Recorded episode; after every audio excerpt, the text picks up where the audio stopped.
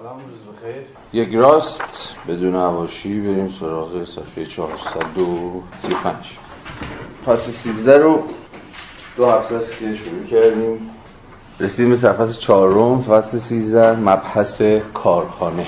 خب سوال ساده است کارخانه چیست؟ طبعا این سوال مارکس زمانی داره مطرح می‌کنه که ما دیگه از مباحث ناظر بر مانوفاکتور خارج شدیم دیگه. یعنی دیگه بحث بر سر تولید کارگاهی نیست. بحث بر سر تولید در مقیاس بزرگه یا در حد صنعت بزرگ. و واحد تولیدی صنعت بزرگ چیزی نیست جز کارخانه. حالا مارکس بحث خودش رو با این پرسش شروع می‌کنه که واقعا کارخانه چیه؟ و چجوری باید کارخانه رو بفهمی و خود کارخانه مولد چه نوع مناسباتی مبتنی و چه منطقی و عملا در دل چه نوع اقتصاد سیاسی تعریف میشه. در همین ابتدای کار مارکس با ارجاع به یه بابایی به نام یور یکی از همین اقتصاد سیاسی دانان قرن 18 همه دو صورتبندی خیلی فشرده از مفهوم کارخونه به دست میده. که در همون صفحه 435 هر دو تعریف رو می‌تونید ببینید. در واقع در این دو تعریف به یک معنا جایگاه سوژه و ابژه عوض میشه.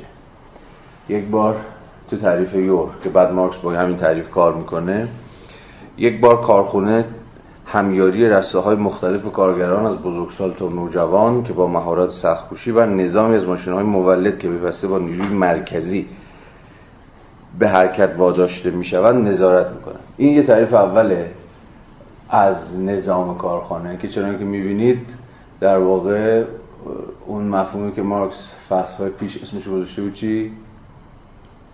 کارگر جمعی یا به تعبیر دقیق تر کارگر جمعی مرکب نقش سوژه رو بازی می‌کنه و ماشینالات تکنولوژی ها نقش ابژه رو. یعنی عملیات اصلی در صورتبندی اول از نظام کارخونه با کارگر جمعیه. ماشینالات صرفا ابژه یا موضوع کاره کارگر جمعی اما تو صورتبندی دوم رو ببینید ماشین خودکار عظیمی این طرف کارخونه است صفحه 435 ماشین خودکار عظیمی مرکب از اندامهای گوناگون مکانیکی و شعور که در هماهنگی پیوسته برای تولید شیء واحد عمل می‌کنند همه این تابع نیروی محرکه‌ای خودسامانند. در این سطح دوم یا تعریف دوم یا بهتر بگیم سویه دوم تعریف نظام کارخونه ای که پیداست ببینید خود ماشین یا خود تکنولوژی داره نقش سوبژکتیو پیدا می‌کنه یعنی اصلا محوریت عاملیت کنش یا هر چیزی شبیه این با خود ماشینه و نیروی کاری که حالا نقش ابژه رو بازی می‌کنه. متوجه این؟ یعنی در صورت بندی سوژه ابژه کارگر ماشین در این دو تعریف در یا به عبارت بهتر در این دو سطح از تعریف می‌بینید که جایگاهشون عوض میشه. در تعریف اول کارگر سوژه است ماشین ابژه است. در سطح دوم سطح دوم تعریف ماشین آلات یا تکنولوژی ها خود اساسا به کسوت سوژه در میان یا به تعبیر یور نقش نیروی محرکه خود سامان یا خود تنظیم رو پیدا می‌کنند. خود این داستان رو دوستمون مارکس در همون خط اول پاراگراف چهارم تایید می‌کنه. این دو تعریف به هیچ وجه یکسان نیستن. جمله مارکس در یکی کارگر جمعی مرکب یا پیکر اجتماعی کار. چون سوژه مسلط ظاهر می شود و دستگاه خودکار مکانیکی چون ابژه در دیگری خود دستگاه خودکار سوژه و کارگران فقط اندام های زیشور هستند که با اندام های بیشعور دستگاه خودکار هماهنگ و همراه با آن تابع نیروی محرکه مرکزی شدن. یه لحظه تشریف بیارید صفحه 438 پاراگراف دوم. به زبان دیگری مارکس اینو دوباره تکرار می‌کنه. در صنایع دستی و تولید کارگاهی کارگر یعنی صورتبندی آغازی نشیده تولید سرمایه داری. که تولید کارگاهی بود دیگه. مانوفاکتورها. مانوفاکتورها واحد تولیدی سرمایه‌داری آغازینند که تا پیش از این داشتیم راجع به جلسات پیش داشتیم راجع مانوفاکتورها صحبت می‌کردیم. از جلسه پیش از اواخر جلسه پیش. و از الان به بعد راجع به صنعت بزرگ می‌خوایم صحبت کنیم که واحدش نه مانوفاکتور که فکتوریه یا خود کارخانه است. حالا دوباره برگردیم در صنایع دستی و تولید کارگاهی. کارگر ابزار کار را به خدمت خود در می آورد. همان کارگر جمعی و به مثابه سوژه. در کارخانه یعنی در صنعت بزرگ برعکس میشه. وی به خدمت ماشین در می آید. دوباره ادامه همون بحثایی که راجع به تابع سازی واقعی داشتیم جلسات پیش real subsumption که چگونه سرمایه کل نیروی کار رو تو خودش سابسیون می‌کنه خودش ادغام می‌کنه تابع خودش می‌کنه. این اتفاق عملا با گذار شیوه تولید سرمایه‌داری به صنعت در مقیاس بزرگ اتفاق میفته که در واقع ماشین یا دستگاه یا تکنولوژی به زبان یه ذره امروزی تر کارگر رو به خدمت خود در میآورد. در حالت اول حرکت ابزار کار از او یعنی از نیروی کار آغاز می شود در حالت دوم او یعنی همان نیروی کار باید حرکت وسیله کار را دنبال کند. اما این وسایل کار تکنولوژی ها ماشینالاتن که حالا در ادامه خواهیم دید. ریتم بدن تربیت ذهن و چیزهای دیگر رو خود زندگی روزمره رو کنترل می‌کنن و به انقیاد خودشون در میارن. در تولید کارگاهی کارگران اجزای سازوکاری زنده هستند. یعنی هنوز real subsumption به معنی مارکسی کلمه در شیوه تولید کارگاهی اتفاق نیفتاده. هنوز انگار حدی از بذارید اسمشو بذاریم استقلال یا آزادی عمل یا هر چیز شبیه. هنوز تو گویی باقی مونده در نزد نیروی کار. به قول خود مارکس کارگران بخشی از یک ارگانیسم انگار زندن در شیوه تولید کارگاهی. ولی با عبور به مقیاس تولید در صنعت بزرگ عملا کارگران به پیچ مهره درون یک دستگاه به قول مارکس بیشعور یا کاملا ابژکتیو تقلیل پیدا می‌کنن در کارخانه سازوکاری بیجان و مستقل از کارگران وجود دارد که آنها را به عنوان زائده های زنده در خود گنجانده است. یعنی فعل گنجاندن همون subsumption دیگه نه؟ در خودش subsume کرده در خودش حل کرده به درون خودش کشید خب دوباره برگردیم صفحه 430 از پاراگراف سوم به بعد رفته رفته مارکس وارد بحث از صورتبندی نظام کارخونه‌ای و پیامدهاش بر خود نیروی کار میشه. مقدماتش رو دقایق پیش فراهم کرده بود دیگه. ما الان در نظام تولید کارخونه‌ای در وضعیتی هستیم. اینو به عنوان تیتر اون بالا بنویسید. هر آن چیزی که خواهیم گفت از این بعد در نسبت به اون تیتر بزرگه. در نظام کارخونه‌ای نیروی کار چیزی نیست جز ابژه در انقیاد مناسبات ابژکتیو تولید ماشینی در مقیاس صنعت بزرگ.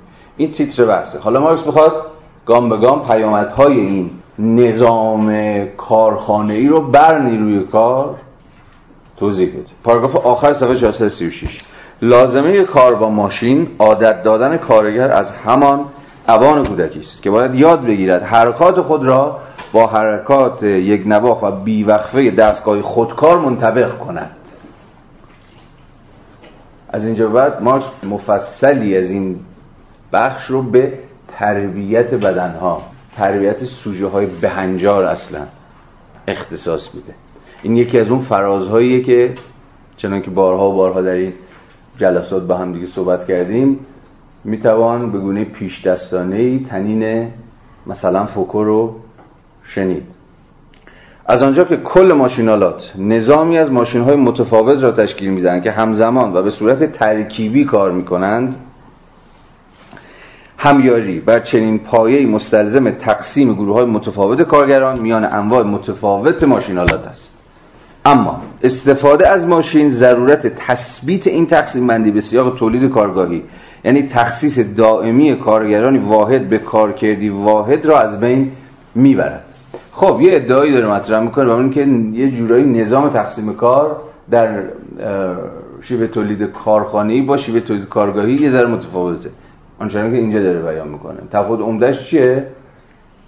که انگار برخلاف شیوه تولید کارگاهی ما کارگر تخصیصی نداریم. همون کارگر متخصص دیگه هم specialized worker دیگه انگار نداریم. یا یه ذره اگر بخوایم تعدیل کنیم حرف مارکس رو به سفت و سختی شیوه تولید کارگران تخصیص پیدا نکردن به یک نوع خاصی از کار یا به نوع خاصی از ماشینال انگار حدی از انطاف جا به جایی پذیری بین نیروهای کار متفاوت در نظام کارخونه ای متصوره.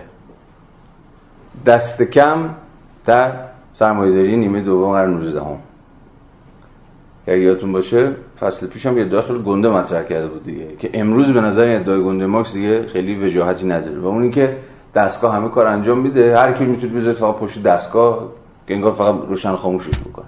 بر همین هم بود که می‌گفت نظام تولید کارخونه ای اولین پیامدش چیه؟ کودکان زنان برده پای کار. چون یه نیروی کار خیلی ساده هم می‌تونه با این نظام ماشینی کار بکنه. برای همین دیگه انگار خیلی اون کارگر تخصیصی شیوه تولید کارگاهی که میباید توی position ساختاری خودش در نوع خاصی از کار متخصص می‌شد و تا آخر اون همون position رو تکرار می‌کرد. انگار در شیوه تولید کارخونه اولیه توی مقیاس نیمه دوم قرن 19 هم خیلی موضوعیت نداره. ولی همه ما می‌دونیم هر چقدر که این نظام تولید ماشینی در نظام کارخونه صنعت بزرگ جلوتر اومد و پیشرفته تر شد اتفاقا برخلاف صورت بندی که مارکس در اینجا به دست میده نیاز بیشتر و بیشتری به اتفاقا کارگر متخصص پیدا کرد. این رویه هر چقدر جلوتر اومدیم پررنگتر و جدیتر و حادتر شده دیگه. نه؟ اصلا نقش و اهمیت روز افسون دانش ها و مهارت ها و چه می‌دونم تخصص ها و اینها در همیشه به تولید سرمایه داری احتمالا دستی ترین گواه این داوری است. بنابراین باز حرف جلسه پیش رو به خاطر بیارید. مختصات تاریخی حرف مارکس رو باید لحاظ کنید. یعنی context بحث مارکس یه context کاملا تاریخیه. نظام کارخونه اولیه است که هنوز ماشینآلات اونقدر پیچیده نیستن که نیازمند یه تخصص یا مهارت یا دانش عجیب و غریب باشن. انگار هر کسی می‌تونه بره پشت دستگاه. حتی مثلا یک کودک یا مثلا یک زن. اوکی؟ از آنجا که حرکت کل کارخانه نه از کارگر بلکه از ماشین آغاز می شود پیوسته بدون ایجاد وقفه در فرآیند کار افراد را جابجا جا کرد. پس جابجایی پذیری نیروی کار یکی از اولین ویژگی های نظام کارخانه‌ای آغازینه. نوبتکاری که در جریان شورش 1348 تا 50 کارخانه دارای انگلیسی بود عمل گذاشتن شاخصترین مثال همین ماجراست. این ماجرای جابجایی پذیری.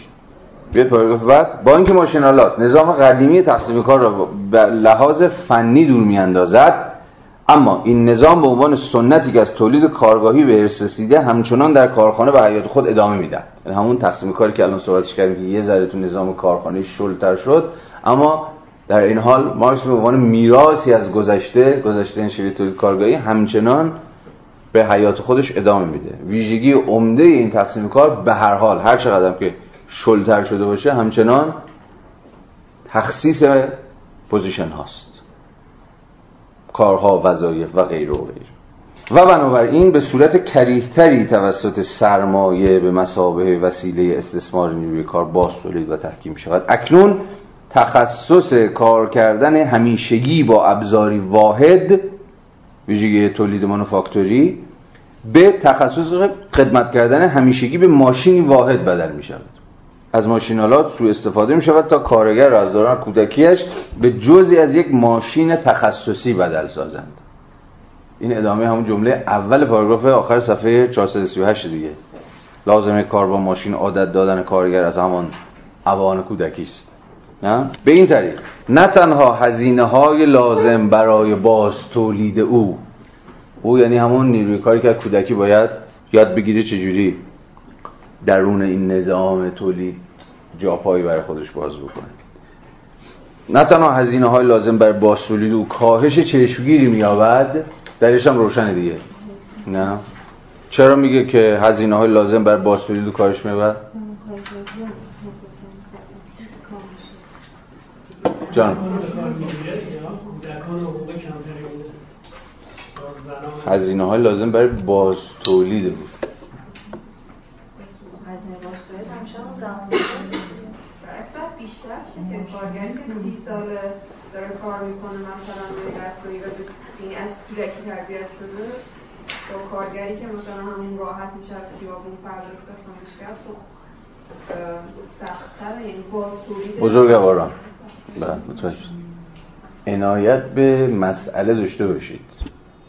به مسئله جواب بدید آقای ویتکنشتاین یه زمانی گفته بود که شفاف کردن صورت مسئله خود نیمی از پاسخ شما عموما اصلا به مسئله جواب چیزی میگید مسئله چیه؟ سوال چیه؟ کی می‌تونه سوال بگه؟ سوال چیه؟ سوال اینه چرا یه بابایی که از کودکی تو نظام کارخانه‌ای داره کار می‌کنه هزینه های باستولیدش کاهش پیدا می‌کنه؟ این سوال. حالا به این سوال جواب بدین.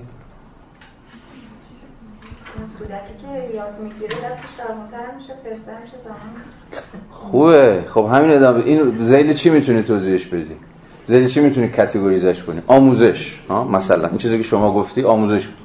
یعنی دیگه آقا لازم نیست خرج آموزشش بکنیم چون خودش داره به شکل طبیعی توی فرایند روزمره کارآموزی اگر کمک می‌کنه رابطه استاد شاگردی ها رو یادتون بیاد. اصلا استاد شاگردی ها چیزشون چیه؟ منطقش که هنوز بعضا در نقاط از ایران هم ادامه داره دیگه نه؟ و خیلی ها صداشون بازسازیه و احیای مثلا نظام استاد شاگردیه. اساس منطق عملکردش مبتنی بر چیه؟ که طرف یعنی شاگرد یعنی کارآموز یعنی کارورز یا هر چی شما اسمشو می‌ذارید تو خود فرایند کار داره کار رو یاد می‌گیره. دیگه لازم نیست شما یه چیزی هم اضافه بر سازمان مثلا خرج آموزش این بابا بکنید بفرستیدش مدرسه بفرستیدش چه می‌دونم دوره کارآموزی یا هر چیزی شبیه این. خودش این تو داره میچرخه و میلوله و به این معنا هزینه های باستولیدش داره کاهش پیدا می‌کنه.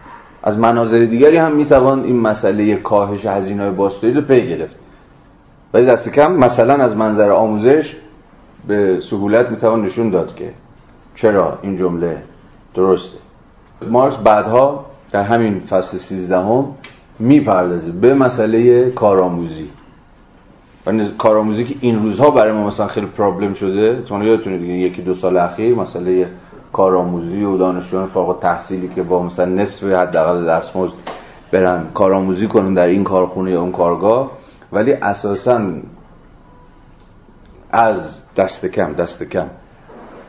نیمه دوم قرن 18 هم بخشی از خود روند مناسبات سرمایه‌داری بوده.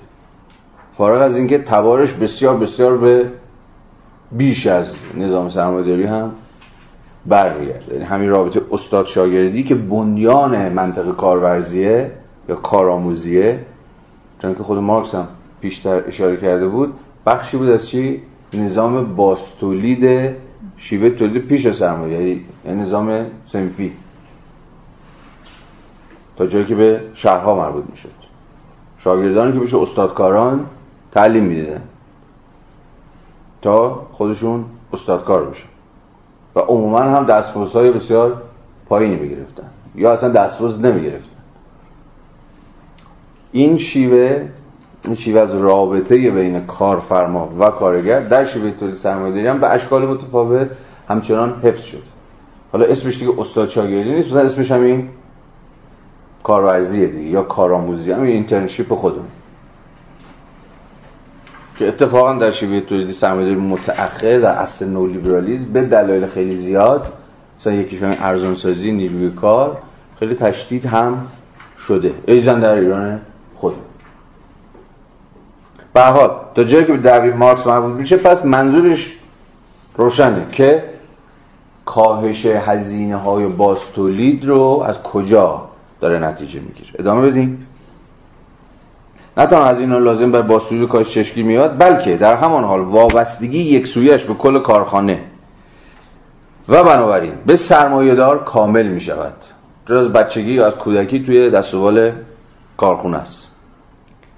در اینجا نیز مانند هر جای دیگر باید میان افزایش بهرهوری ناشر از تکامل فرآیند اجتماعی تولید با افزایش بهرهوری ناشی از بهره برداری سرمایه دارانه از آن فرایند تمایز قائل شد. یه پاراگراف بیان پایین. کار کارخانه‌ای در همان حال که نظام عصبی را او یه تحلیل خیلی جذاب. پیامدهای کار کارخانه اصلا رو قوای حسی. روی نظام بدن روی اصلا روی آناتومی بدن. کار کارخانه‌ای در همان حال که نظام عصبی را به طور کامل فرسوده می کند مانع حرکات همه جانبه عضلات می شود و آزادی فعالیت جسمانی و فکری را تا ذره آخر از انسان سلب می کند ادامه همون نقدهای مارکس به تبعیت از اسمیت بر نظام تقسیم کار. مارکس ادامه میده میاره تو خود نظام کارخونه ای بگی ببین چه دهنی سرویس می‌کنه از کارگر این نظام کارخانی با این شیوه نظارتیش و این شیوه انضباطی. حالا در ادامه می‌رسیم بهش. انضباطی سازی فرند کار. که در ادامه مارکس به سراحت اصلا نظام کارخانه رو هفته پیشم گفتم نظام پادگانی قیاس می‌کنه که بسیار حیاتی است تحلیل. حتی سبک شدن کار و ابزار شکنجه بدل می شود چرا که ماشین کارگر را از کار رها نمی سازد بلکه خود کار را از هر محتوای توهی می کند جالب جالب نه؟ سبکسازی کار رو هم چجوری داره تحلیل می‌کنه؟ درسته کارش سبک میاره ماشینالات و تکنولوژی ها و فلا اینا. ولی خود کار چون از محتوا توهی میشه همون تز ادامه تز چیه مارکسه؟ بیگانگی دیگه وارونگی جایگاهش تو اما ادامه تز مارکس جوان تو بگه چون کار همچنان بیگانه است همچنان اون قرابت قرابت با غین. دوری فاصله کارگر با کارش همچنان باقی میمونه. سبک شدن باعث آزادی چیز نمیشه. باعث آزادی کارگر نمیشه. اتفاقا به گونه دیگری کارگر رو انگار از محتوا توهین می‌کنه. هر نوع تولید سرمایهداری از آن جهت که فقط فرایند کار نیست بلکه در همان, همان حال فرایند ارزش افزایی سرمایه است. این خصوصیت عمومی را دارد که در آن کارگر شرایط کار را به خدمت خود در نمی آورد بلکه برعکس این شرایط کار است که کارگر را به خدمت می گیرد بازم ادامه تز تابسازی واقعی. با این همه تنها با ظهور ماشینالات است که این وارونگی برای نخستین بار واقعیتی فنی و ملموس می‌یابد.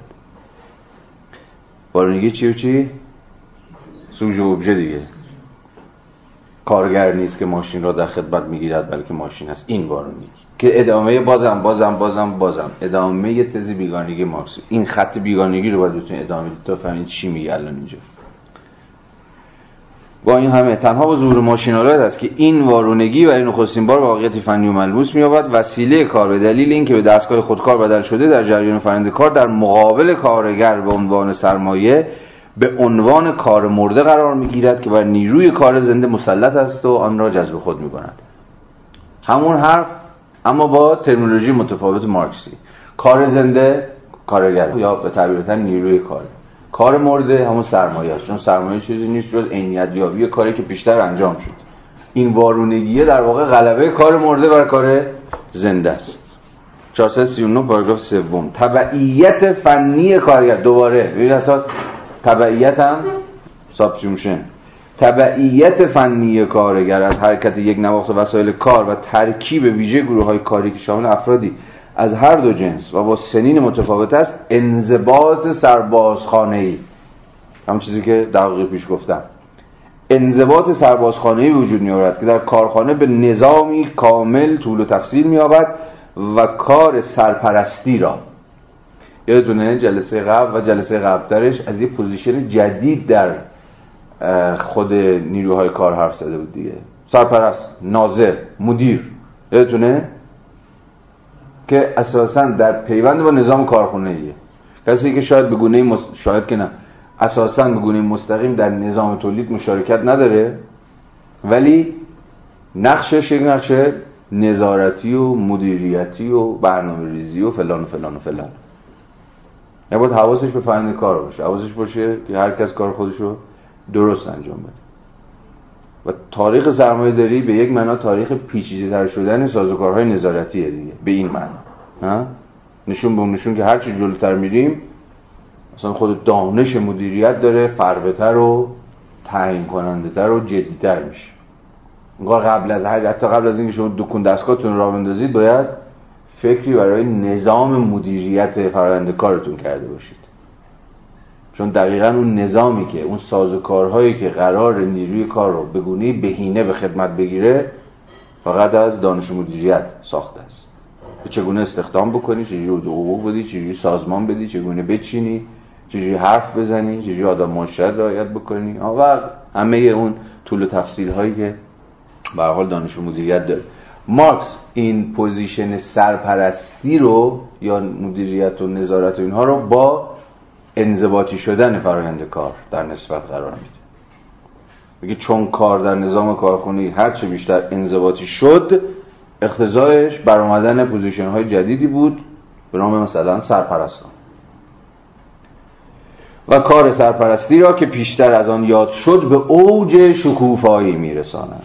و به این گونه کارگران را به کارگران یدی و مراقبان سربازان و درجه داران ارتش صنعتی تقسیم می‌کنند اصلا این استعاره ارتش صنعتی یا نیروی کار ذخیره صنعتی ارتش نیروی کار ذخیره صنعتی که مارکس جابجا به کار می‌بره ریشه در همین هم پا گرفتن همسان گرفتن هم خانواده گرفتن کارخونه با ارتشه. یا به تعبیر اینجا سربازخونه است. یعنی نظام تولید سرمایه داری فقط سوژه هاش فقط یه کارفرما اون بالا یه کارگر اون پایین نیستش. لشکری از دیگر سوژه ها رو هم نیاز داره نه؟ مراقب می‌خواد سرباز می‌خواد درجهدار می‌خواد حقوقدار می‌خواد دولتمرد می‌خواد تا همه اینها عملا این کلیت این نظام رو یا این نظام رو در کلیتش بتونن باز تولید بکنن. یعنی درسته که اینجا تمرکز مارکس روی خود کارخونه به مسابقه واحد متمرکز تولیده.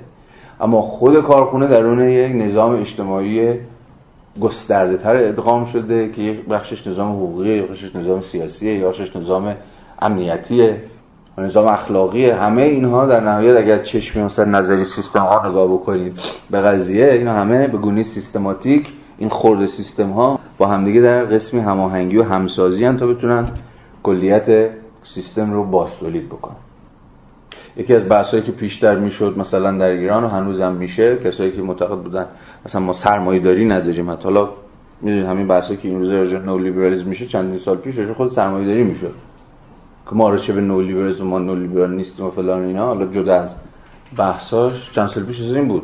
کی میگه ما سرمایه داری هستیم مثلا حالا ورژن نولیبرالش باشیم یا نباشیم. هنوزم بعضا من می‌بینم. تو اخیرا باز چند تا مطلب دیدم که معتقد بود که آقا ما حتی ایران سرمایه داری هم به معنای متعارف کلمش نیست. چه برسد به حالا مثلا نولیبرالیستی یا غیر نولیبرالیستی؟ چرا؟ دقیقا به همین با همین روی کرد سیستمی. چون که چهار تا کارخونه و دم دستگاه و فلان اینا راه افتاده به این معنی نیست که نظام سرمایه داری دارید. چون نظام سرمایه داری به مسابقه سیستم مستلزم دیگر ساب سیستم ها هم هست. یعنی شما نمی‌تونید مثلا نظام کارخونه فلان داشته باشید ولی از اون طرف مثلا یه نظام سیاسی یا یک دولت برفرض مثلا لیبرال دموکرات نداشته باشید یا یک نظام حقوقی مبتنی بر مالکیت و حفاظت از مثلا مالکیت نداشته باشید و غیره و غیره. به حال این هم یکی از بسیار موضوعاتیه که باید بتونیم براش پاسخی داشته باشیم. به حال اگر من بخوام روی کردشون رو بهتر از خودشون خدمت شما توضیح بدم عذرخواهی می‌کنم البته. اینه که تحلیل اینها بدون که خودشون بدونن مبتنی بر یعنی منتقدین شیوه تولید اقتصادی در ایران اصلا حتی سرمایه‌داری هم نیست مبتنی بر تحلیل سیستمیه به این معنی که گفتم. یعنی خورد سیستم ها در یک نظم واحد که مولد و معید شیوه تولیدی به نام سرمایه داری باشه نیست. شما مثلا نظام تولید کارخونه ای مبتنی بر تصاحب ارزش اضافه دارید. بله باشه اوکی قبول. ولی مثلا نظام سیاسی در خور سرمایه داری یا نظام حقوقی در خور سرمایه داری و دیگر نظام های در خور سرمایه داری به معنی متعارف کلمه ندارید. بنابراین تحلیل سیستمی دست این بزرگواران رو باز می‌ذاره تا انقلتای جدی به نظر من بیارن در قبال خود اصلا شبه طور سرمایه داری در ایران. چه برسد به اون ماجرای نولیبرال بازی و این چیز آینامه کارخانه که سرمایه‌دار در آن بی به تقسیم قوایی که به تایید بورژوازی رسیده و نیز بی توجه به نظام پارلمانی تایید شده تر از آن قدرت خودکامه خود را با بر کارگران همچون یک قانونگذار خصوصی.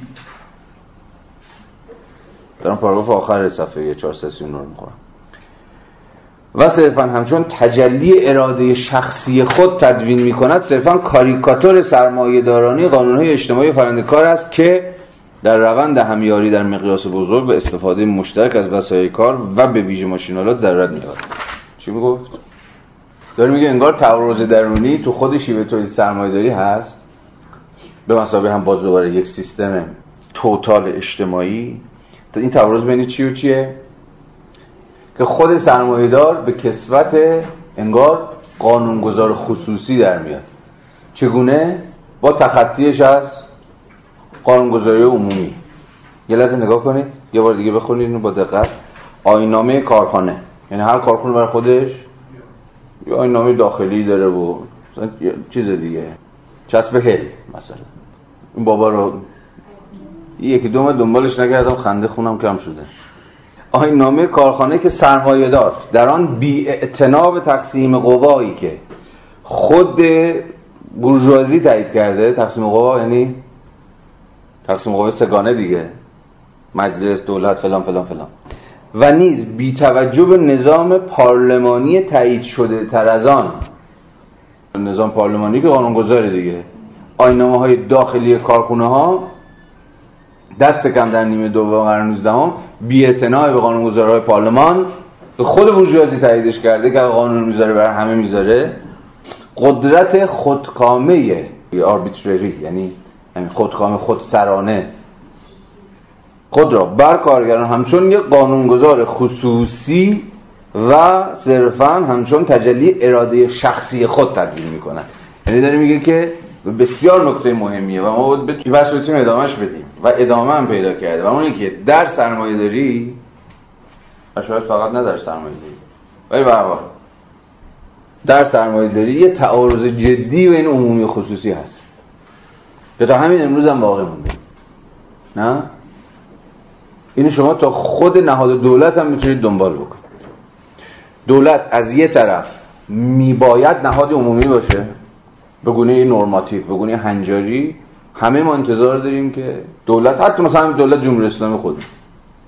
یا هر دولت سرمایه داری یا هر دولت حتی حتی تئوکراتیکی انتظار داریم که به گونه عمومی عمل بکنه. یعنی قانون می‌ذاره قانونی باشه که بتونه همگان رو به مثلا شهروند به رسمیت بشناسه نه اما در این حال تعارض درونی که درون نهاد دولت هست دولت رو همواره کمتر یا بیشتر در نظام های سیاسی متفاوت از ایفای نقش عمومی ناتوان می‌کنه چرا؟ به این دلیل ساده که همواره دولت محل موازنه گروه های زینفوز خصوصیه که از ابزارهای دولت برای پیشبرد نظام اینترست های پرایوت خودشون استفاده می‌کنن. این رو قبل از هر کسی حالا قبل از هر کسی که نه ولی به حال یکی از اولین صورت بندی هاش خود مارکس دیگه. مارکس جوان. در نقدش بر هگل. در اولین متنی که نوشت. نه. در چیز نقد فلسفه حق هگل. که می‌گفت برخلاف تصور هگل دولت یه نهاد عمومی نیست. حافظ خیر مشترک ملت نیستش. این یاوه هگله.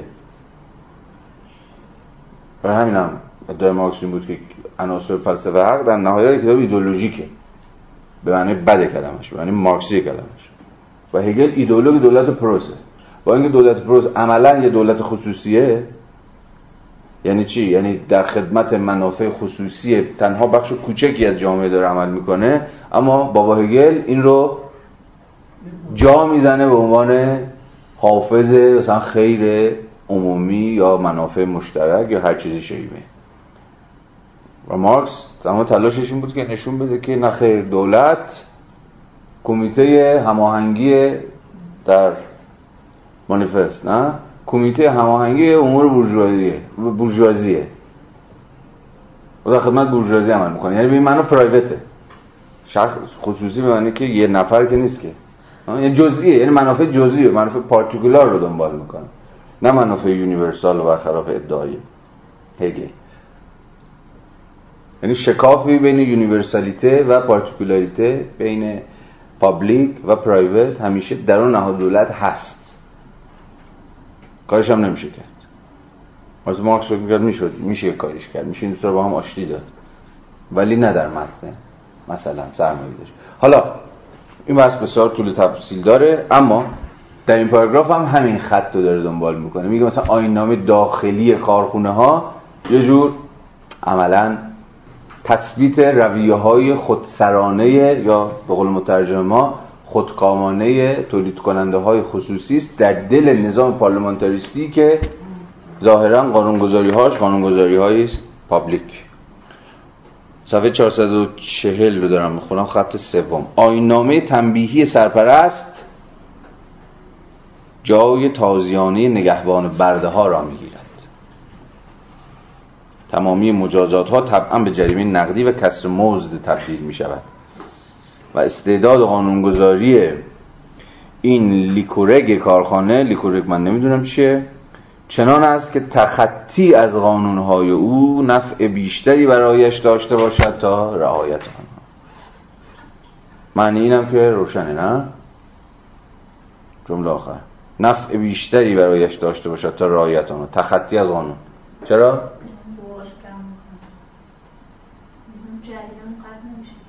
آره. مثلا بودجه های سنواتی خود دولت در ایران رو ببینید حالا کاری با کارخانه نداره. ببین هر سال یه ردیف بودجه مشخصی از قبل درآمدهای دولت از قبل جریمه ها مشخص شده. یعنی دولت به گونه ساختاری همیشه روی جریمه ها حساب باز می‌کنه. مثلا بخشی از درآمدهای ساختاریشه. یعنی بخشی از خود این ساختار باستولیدش در گروه جریمه هاست یعنی در گروه تخطی. یعنی تخطی به جزء ضروری باستولید خود سیستم تبدیل میشه. حالا انواع اقسام جریمه ها. می‌خواد حالا مثلا چه می‌دونم جریمه ساخت و سازهای غیر مجاز باشه به کمیته صحت مثلا جریمه رو پرداخت بکنید مجوز بگیرید یا مثلا چه می‌دونم راهنمای رانندگی باشه یا هر چیز دیگه شبیه این.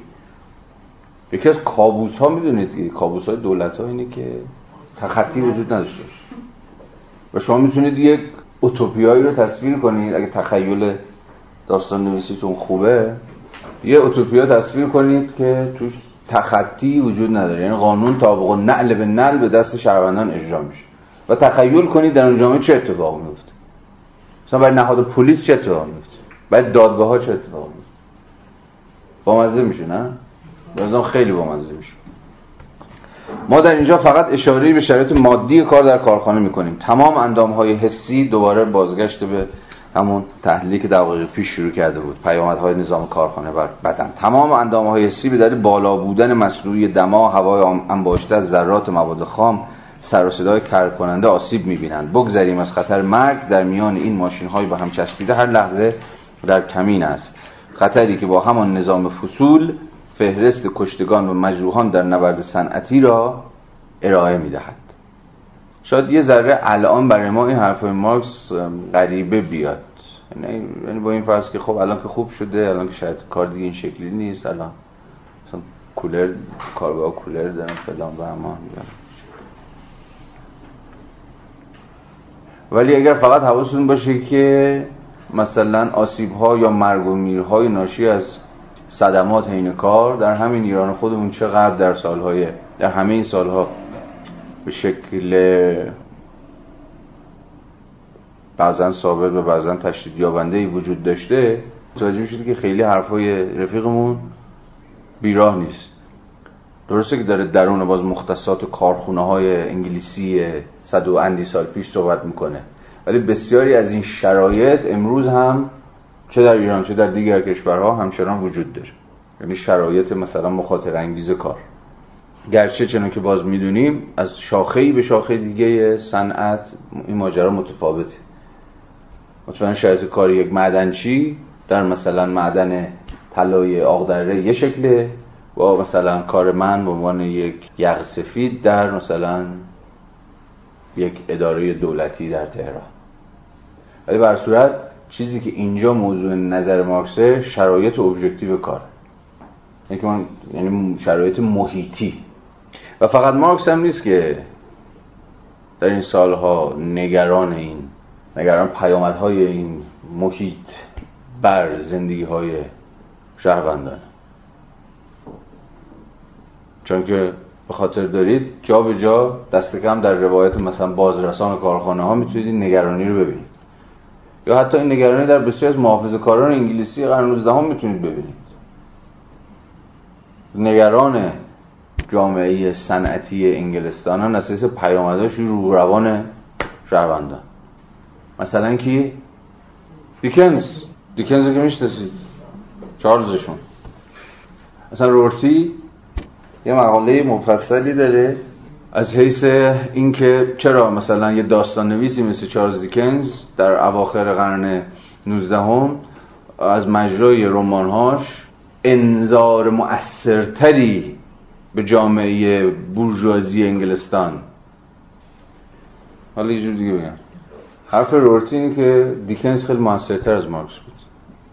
حالا چرت میگه ولی اصل حرفش بیراه نیست. داره میگه ببین کسایی مثل دیکنز با خطاب قرار دادن وجدان اخلاقی جامعه انگلستان سعی کردن. نظم برجوهایی که داشت تخریب می‌کرد بسیار از بنیانهای اخلاقی جامعه انگلستان رو خیلی مؤثرتر بازسازی کردن یا روش اثر گذاشتن. تا مثلا کسی مثل مارکس که خطابش اساسا که خطاب سیاسی بود که بعدا هم از توش چیزی به مراتب بدتر از خود نظام سرمایه داری در اومد. کسی مثل رورتی مثلا اون خطاب اخلاقی محافظ کارایی مثل دیکنز رو ترجیح میده و خطاب سیاسی کسانی مثل مارکس. مسئله رورتی نیست. رورتی خوب گفته بد گفته نیست. می‌خوام بگم که این نگرانی یا این پرابلم شدن نظام جدید کارخونه ای در نیمه دوم قرن 19 هم دغدغه خیلی ها بوده. فقط چپگرایی نبودن که دغدغه اینو داشتن که آقا این چیکار داره می‌کنه با جامعه ما. حتی محافظه کارها حتی بخشی از محافظه کارهای مسیحی هم که دغدغه بنیانهای اخلاقی جامعه را داشتن به این مسئله فکر کردن. و هر کدوم حالا به شیوه خودشون سعی کردن این ماجرا رو روایت کنن. مارکس به زبان نقد سیاسی دیکنز به زبان رمان فلانی به زبان شعر و غیره و غیر. صرف جویی در وسایل اجتماعی تولید که در شرایط گلخانه‌ای نظام کارخانه‌ای تحمیل و تکمیل شد در دست سرمایه به ربودن نظاممند شرایط لازم برای زندگی کارگران انگام کار یعنی فضا نور هوا و مراقبت از آنان در برای شرایط خطرناک و ناسالم فرایند کار می انجامد این ته نگرانی مارکس دیگه. حرف جدی هم هست که می‌تونیم در یک مفهوم زیل شرایط عینی کار بگنجونیمش و اینکه چگونه این شرایط عینی کار بخشی از ربایش شرایط ضروری و لازم برای بازسازی خود نیروی کار. کارگری که تو شرایطی کار داره کار می‌کنه که به قول خود مارکس فضا و نور و هوا و غیره و غیره توش وجود نداره یا حداقل های شرایط ایمنی توش نیست از چشم خود سرمایه‌داری هم که نگاه بکنین در باستولید خودش همواره به مشکل میفته و می‌دونید که باز با های مارکسی هم اگه جلو بیان شرط باستولید خود نظام داری به گونه ای سیستماتیک در گروه باستولید پذیری خود نیروی کار. یعنی اگر نیروی کار قادر به باستولید خودش نباشه شیوه تولید داری هم دیر یا زود به هچل میفته البته با تفصیل بسیار زیاد 5 6 جلسه پیش این بحثا رو یادتون باشه مرور کردیم دیگه. اونجایی که میپرسیدیم و مارکس هم می‌پرسید. آیا واقعا سرمایه‌داری باید نگران مرگ و میر کارگران باشه؟ یادتونه؟ حالا دیگه به اون بحثا برنمیگردیم بگذریم از سرقت تجهیزات مربوط به آرامش و راحتی کارگران. آیا فوریه حق نداشت که کارخانه را زندان با شرایط مخففه مینامید؟ جنگ بین کارگر و ماشین. یکی از بحث‌های بسیار مهمی که عملا ما رو به خود اصل موضوع پرتاب می‌کنه. یعنی تنش آشتی ناپذیری که ظاهرا مارکس بین کارگر و ماشین تشخیص میده.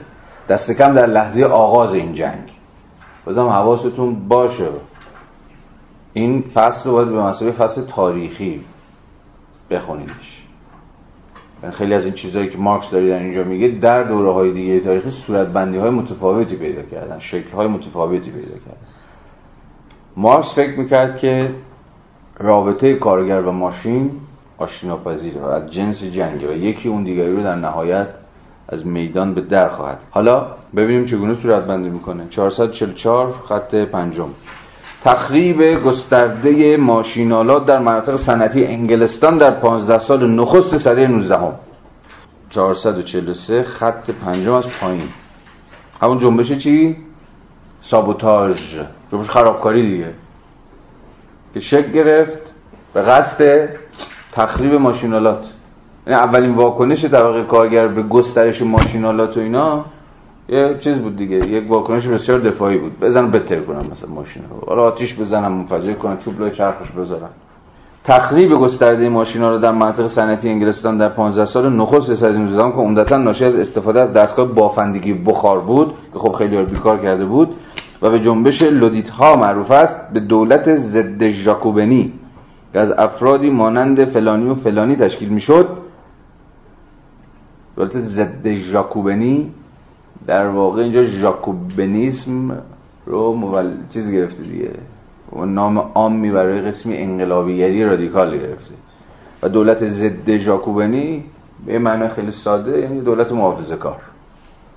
یا دولت ضد انقلابی یا هر چی شبیه به دولت ژاکوبنی که از افرادی مانند فلان فلان تشکیل می‌شد بهانه لازم برای اعمال خشنترین و ارتجاعی ترین اقدامات را داد. در گذشت زمان و کسب تجربه لازم بود تا کارگران بیاموزند که بین ماشین و استفاده سرمایه داران از آن تمایز قائل شوند. و بنابراین حملات خود را از وسایل مادی تولید به آن شکل از جامعه ای متوجه سازند که از این وسایل استفاده می‌کنند خب اینجا یکی از فرازهای بسیار استراتژیک موضوع مارکسه. مارکس در همینجا راه خودشو از مخالف های ارتجایی با پیشرفت و غیر و غیره جدا می‌کنه. یعنی مسئله نیست که بازگشت به شیوه های خوشگل و قشنگ زندگی های پیشا تکنولوژیک نیست که مثلا ما با طبیعت یکی بودیم و انسان مثلا با گاو و گوسفندا مشهور بود و تکنولوژی ها و زندگی شهری که اومد و گن زد مثلا به فلان فلان. مارکس دست کم در اینجا دو تا صورتبندی تعیین کننده داره. یک مسئله نه تکنولوژی بلکه شیوه ادغام تکنولوژی در نوع خاصی از مناسبات تولیده یک و پیامدش می شود دو. بنابراین مخالف ها مبارزات اعتراض ها مقاومت ها می باید به خود اون شکل معطوف بشه. به خود فرماسیون اجتماعی که حالا به قول خودش به شیوه سرمایه دارانی داره تکنولوژی ها رو به خدمت می‌گیره. انگار مارکس قائل به اینه که تکنولوژی ها صرفا ابزارهای سادن در دست ها و کافیه که دست این آدم بده در بیاری بدی به دست آدم خوبه. و خب این با فهم یه ذره متأخرتر ما از تکنولوژی خیلی جور در نمیاد. و اون که تکنولوژی ها ابزارهای صرف و ساده نیستن که بشه صرفا به استفاده خوب از اونها فرا خوند کتاب بریفتین که در مورد پایان زوال کار هست رو خوندید یا نه کتاب؟ مال ریفکین زوال نیروی کار که کل بحث پایان کار رو میگی؟ پایان کار رو زوال آره. آره.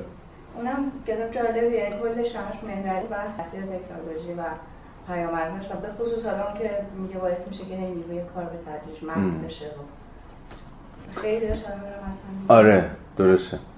یکی از همین بحثا که الان خیلی آینده کار. الان اصلا یکی از بحثایی که خیلی رو بورس هم هست این بحث آینده شناسی و از این دریوری دیگه یکی از بحثایی که زیلین آینده شناسی ها دنبال میشه با جذاب به حال نوع خودش تصور جهانی است که به واقع دیگه نیروی کار ازش حذف میشه یا به کمینه ترین حد و اندازه های خودش می‌رسه. و خب تخیل این که چنان جهانی چگونه جهانی خواهد بود. مثلا یکی از این روایت خیلی دم دستی ازش همین این پسر است. حواری آره این یارو. یه کتابش هم که چیز؟ انسان آره. یه کتاب راجع آینده ماینده نوشته. اونجا مثلا یکی از این روایت های چیز هست. جهان پساکار. جهان پساکار چگونه جهانی است؟ حتی خیلی از مارکسیستان به جد به جهان پساکار فکر می‌کنن. خیلی جدی. نگری توی پارادایم پساکار نیست. تو پارادایم گذر از کار در واقع گذر به کار غیر مادیه اینقدر بحثش اینه که تحلیل مارکسی عموما ناظر بر کار مادیه. یعنی کاری که به گونه مشخص محصولات مادی تولید می‌کنه که ما می‌تونیم اسمش رو بذاریم کالاها. ولی شیوه تولید سرمایه‌داری متأخر یا سرمایه‌داری پسامدرن بیش از هر چیزی از مجرای کار غیر مادی چیزهای غیر مادی داره تولید می‌کنه و بیش از هر چیزی دانش داره تولید می‌کنه. information داره تولید می‌کنه. و کار اصلی این تولید information ها چیه؟ تغییر سوبژکتیویته هاست. که حالا پیامدهای سیاسی خاص خودش داره. حالا همین بحث رو جمع بکنیم همه اینها رو می‌شود ادامه داد. برگردیم به خود مارکس. پس ادعای مارکس روشنه. مارکس مخالف رادیکال تکنولوژی یا ماشینآلات یا هر چیزی نیست. مسئلهش اینه که ما باید نظام اجتماعی داشته باشیم که این نظام اجتماعی بتونه این تکنولوژی ها رو یا این ماشینالات رو با گونه دیگری مصرف بکنه مثلا استفاده رهایی بخش از تکنولوژی ها. خب خیلی موضوعات باز دوباره این وسط مطرح میشه که ازش بگذاریم چون بحث ما رو منحرف می‌کنه. ولی منظور مارکس روشنه دیگه. نه؟ 445 پاراگراف دو. وسیله کار هنگامی که شکل ماشین را به خود می‌گیرد بیدرنگ به رقیبی برای خود کارگر تبدیل می شود خود ارزش افزایی سرمایه با استفاده از ماشین با تعداد کارگرانی که شرایط زندگیشان توسط آن نابود شده نسبت مستقیم دارد کل نظام تولید سرمایه‌داری بر فروش نیروی کار کارگر به عنوان کالا استوار است. تقسیم کار این نیروی کار را با تقلیل آن به مهارتی بسیار ویژه در به کارگیری ابزاری خاص به شیوه یک جانبه تکامل می‌دهد. به محض آنکه هدایت فنی این ابزار به ماشین سپرده شود ارزش مصرفی نیروی کار کارگر و همراه با آن ارزش مبادلهیش از بین می رود چرا ارزش مصرفی نیروی کار از بین میره؟ به موازات غلبه تکنولوژی ها و ماشین ها بخشی از بخشی از امکان فروش نیروی کارشون نداره نه. سوال اینه. چرا میگه ارزش مصرفی نیروی کار کارگر از بین میره؟ یا به تعبیر دیگر معناش چیه که میگه ارزش مصرفی نیروی کار؟ بین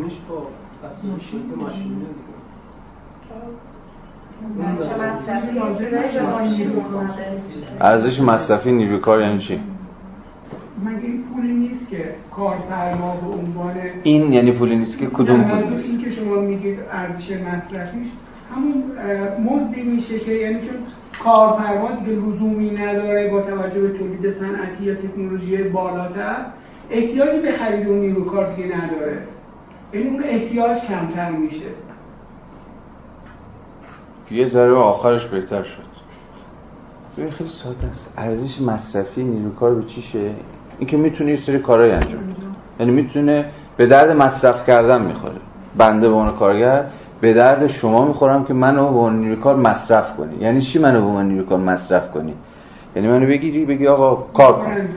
خیلی ساده و دیگه دم دستی دارم میگم. حالا این بابا ادعا می‌کنه تکنولوژی ها ماشینات که بیان ارزش مصرفی نیروی کار هوتوتو چرا؟ چون یکی دیگه این انجام میده. کاری که من می‌تونم به عنوان یک نیروی کار که ارزش مصرفی انجام بدم دیگه ارزشی نداره. چون یکی هست یا یه چیزی هست که بهتر از من انجامش میده.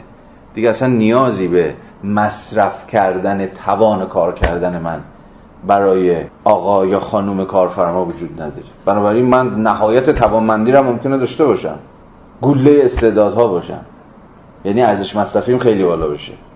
همه یعنی ارزش مصرفی خیلی ولی قاتل باطل بیفتم یه گوشه ای ادعای مارکس اینه که قبل از هر چیز ماشینات ارزش مصرفی نیروی کار رو و در ادامه ارزش مبادله نیروی کار رو. چون نیروی کاری که مصرف نشه یعنی چی؟ یعنی خریداری نشه به کار گمارده نشه که دیگه ازش مبادله ای نداره. حالا به شکل دستمزد یا هر چی شبیه به این.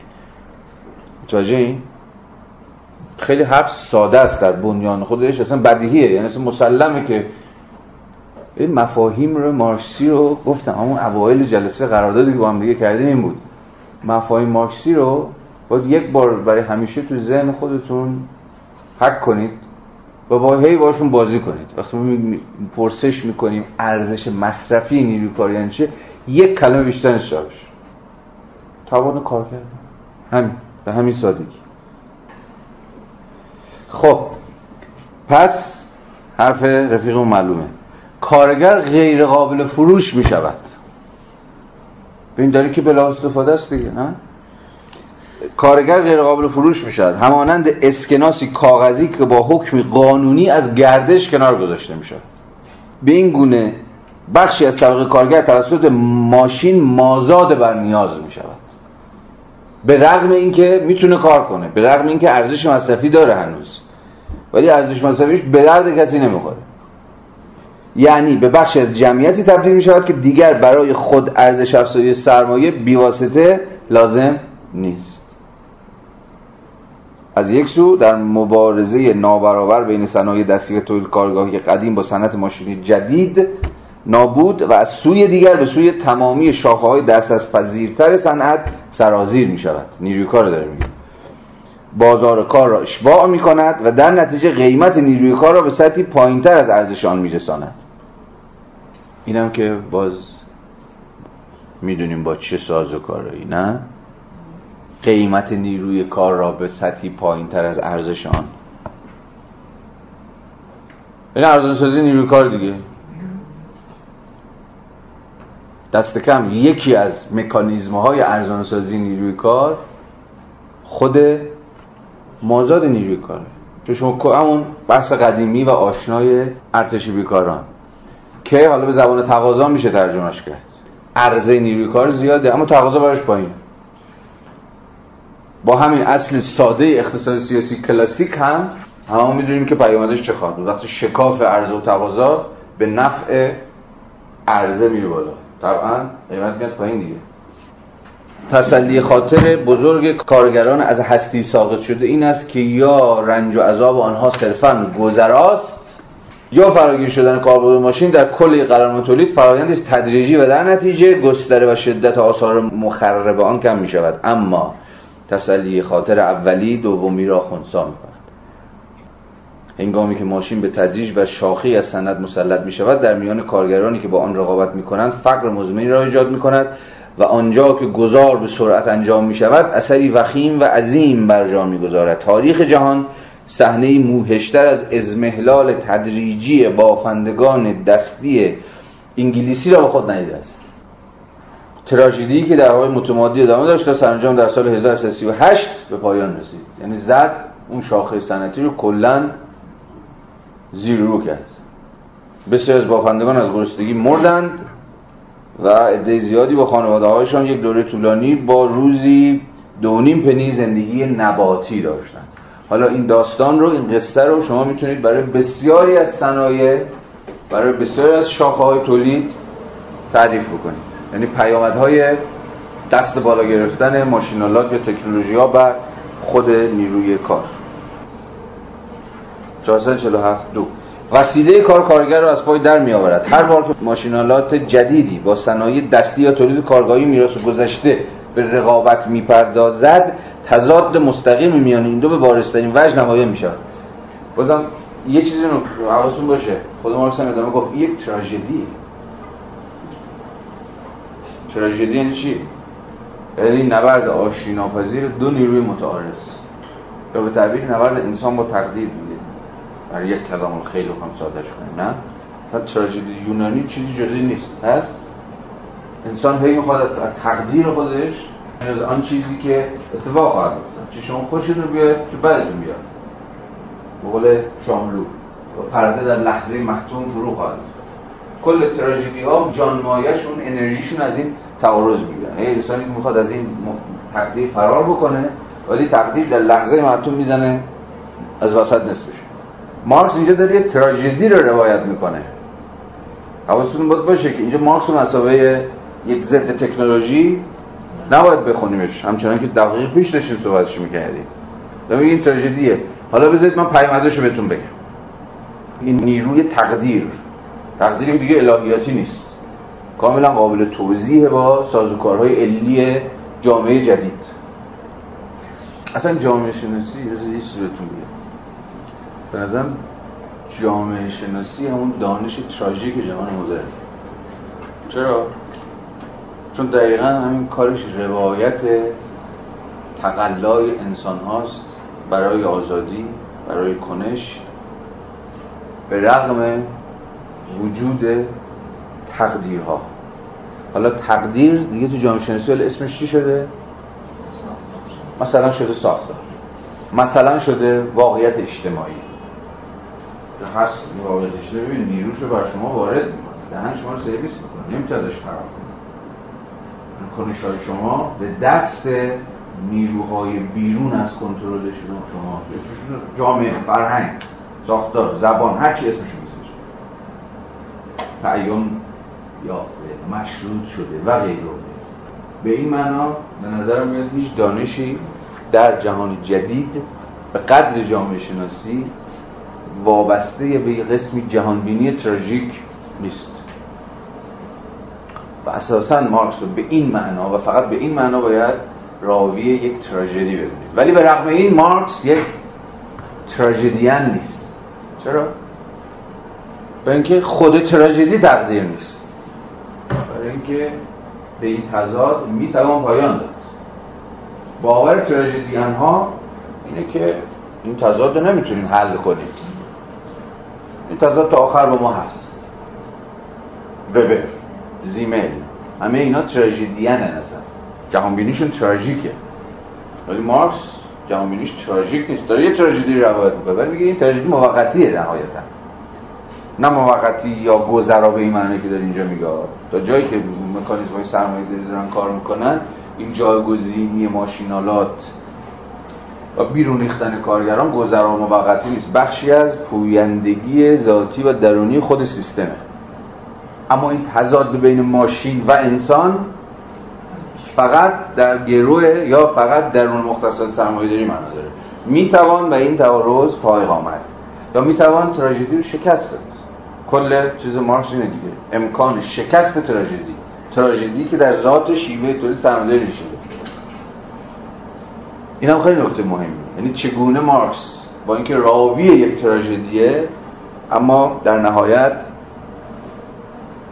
قالب اینی که به قول یاسپرس تراژدی کافی نیست. این کتاب اخیر یاسپرس رو به فارسی هم ترجمه شده بخونید این موضوع براتون جذابه. اسمش هم همینه تراژدی کافی نیست.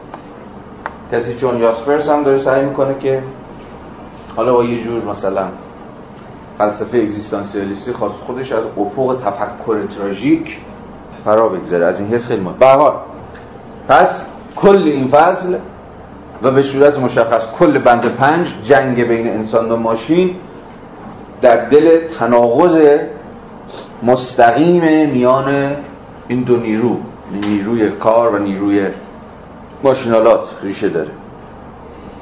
450 بین سالهای 1361 تا 1368 تعداد 338 کارخانه پنبه بافی تعطیل شدند. به کلام دیگر ماشینالات بارآورتری در مقیاس بزرگتری در دست تعداد کمتری سرمایه‌دار متمرکز شد.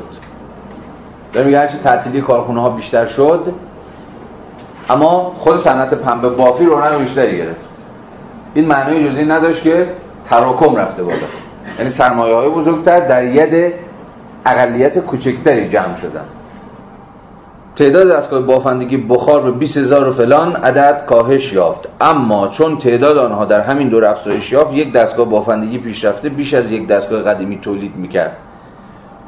سرانجام تعداد دوکا به 1 میلیون عدد افزایش یافت. در حالی که تعداد کارگران شاغل به 50 هزار نفر کاهش یافت. باز یه تعارض دیگه. تعارض که نیست. ادامه همون تعارض جدید نیست. ادامه همون تعارض. چی؟ به رغم اینکه کارگران اخراج شدن و کارگران کمتری به استخدام در آمدن اما شیوه تولید بهره ورانه و باراورتر و, و اصلا راز تو رازی هم نیست. ولی به راز موفقیت شیوه تولید سرمایه‌داری مبتنی بر استفاده روزافزون از تکنولوژی هم همینه دیگه. لیکن این نیروی کار بیشتری رو میندازه بیرون اما دقیقا به دلیل اینکه بارآوری بیشتری تولید می‌کنه همچنان می‌تونه به حیات خودش ادامه بده. بنابراین فلاکت گذرا گذرا گذاشته داخل گیومه یعنی گذرایی که گذرا نیست. بنابراین فلاکت گذرایی که در نتیجه بحران پنبه به کارگران تحمیل شده بود به علت پیشرفت سریع به وضعیت ماشینالات تشدید و دائمی شد. اما ماشین فقط مانند رقیبی برتر عمل نمی کند که همیشه منتظر است تا کارگر مزبگی را مازاده ور نیاز کند.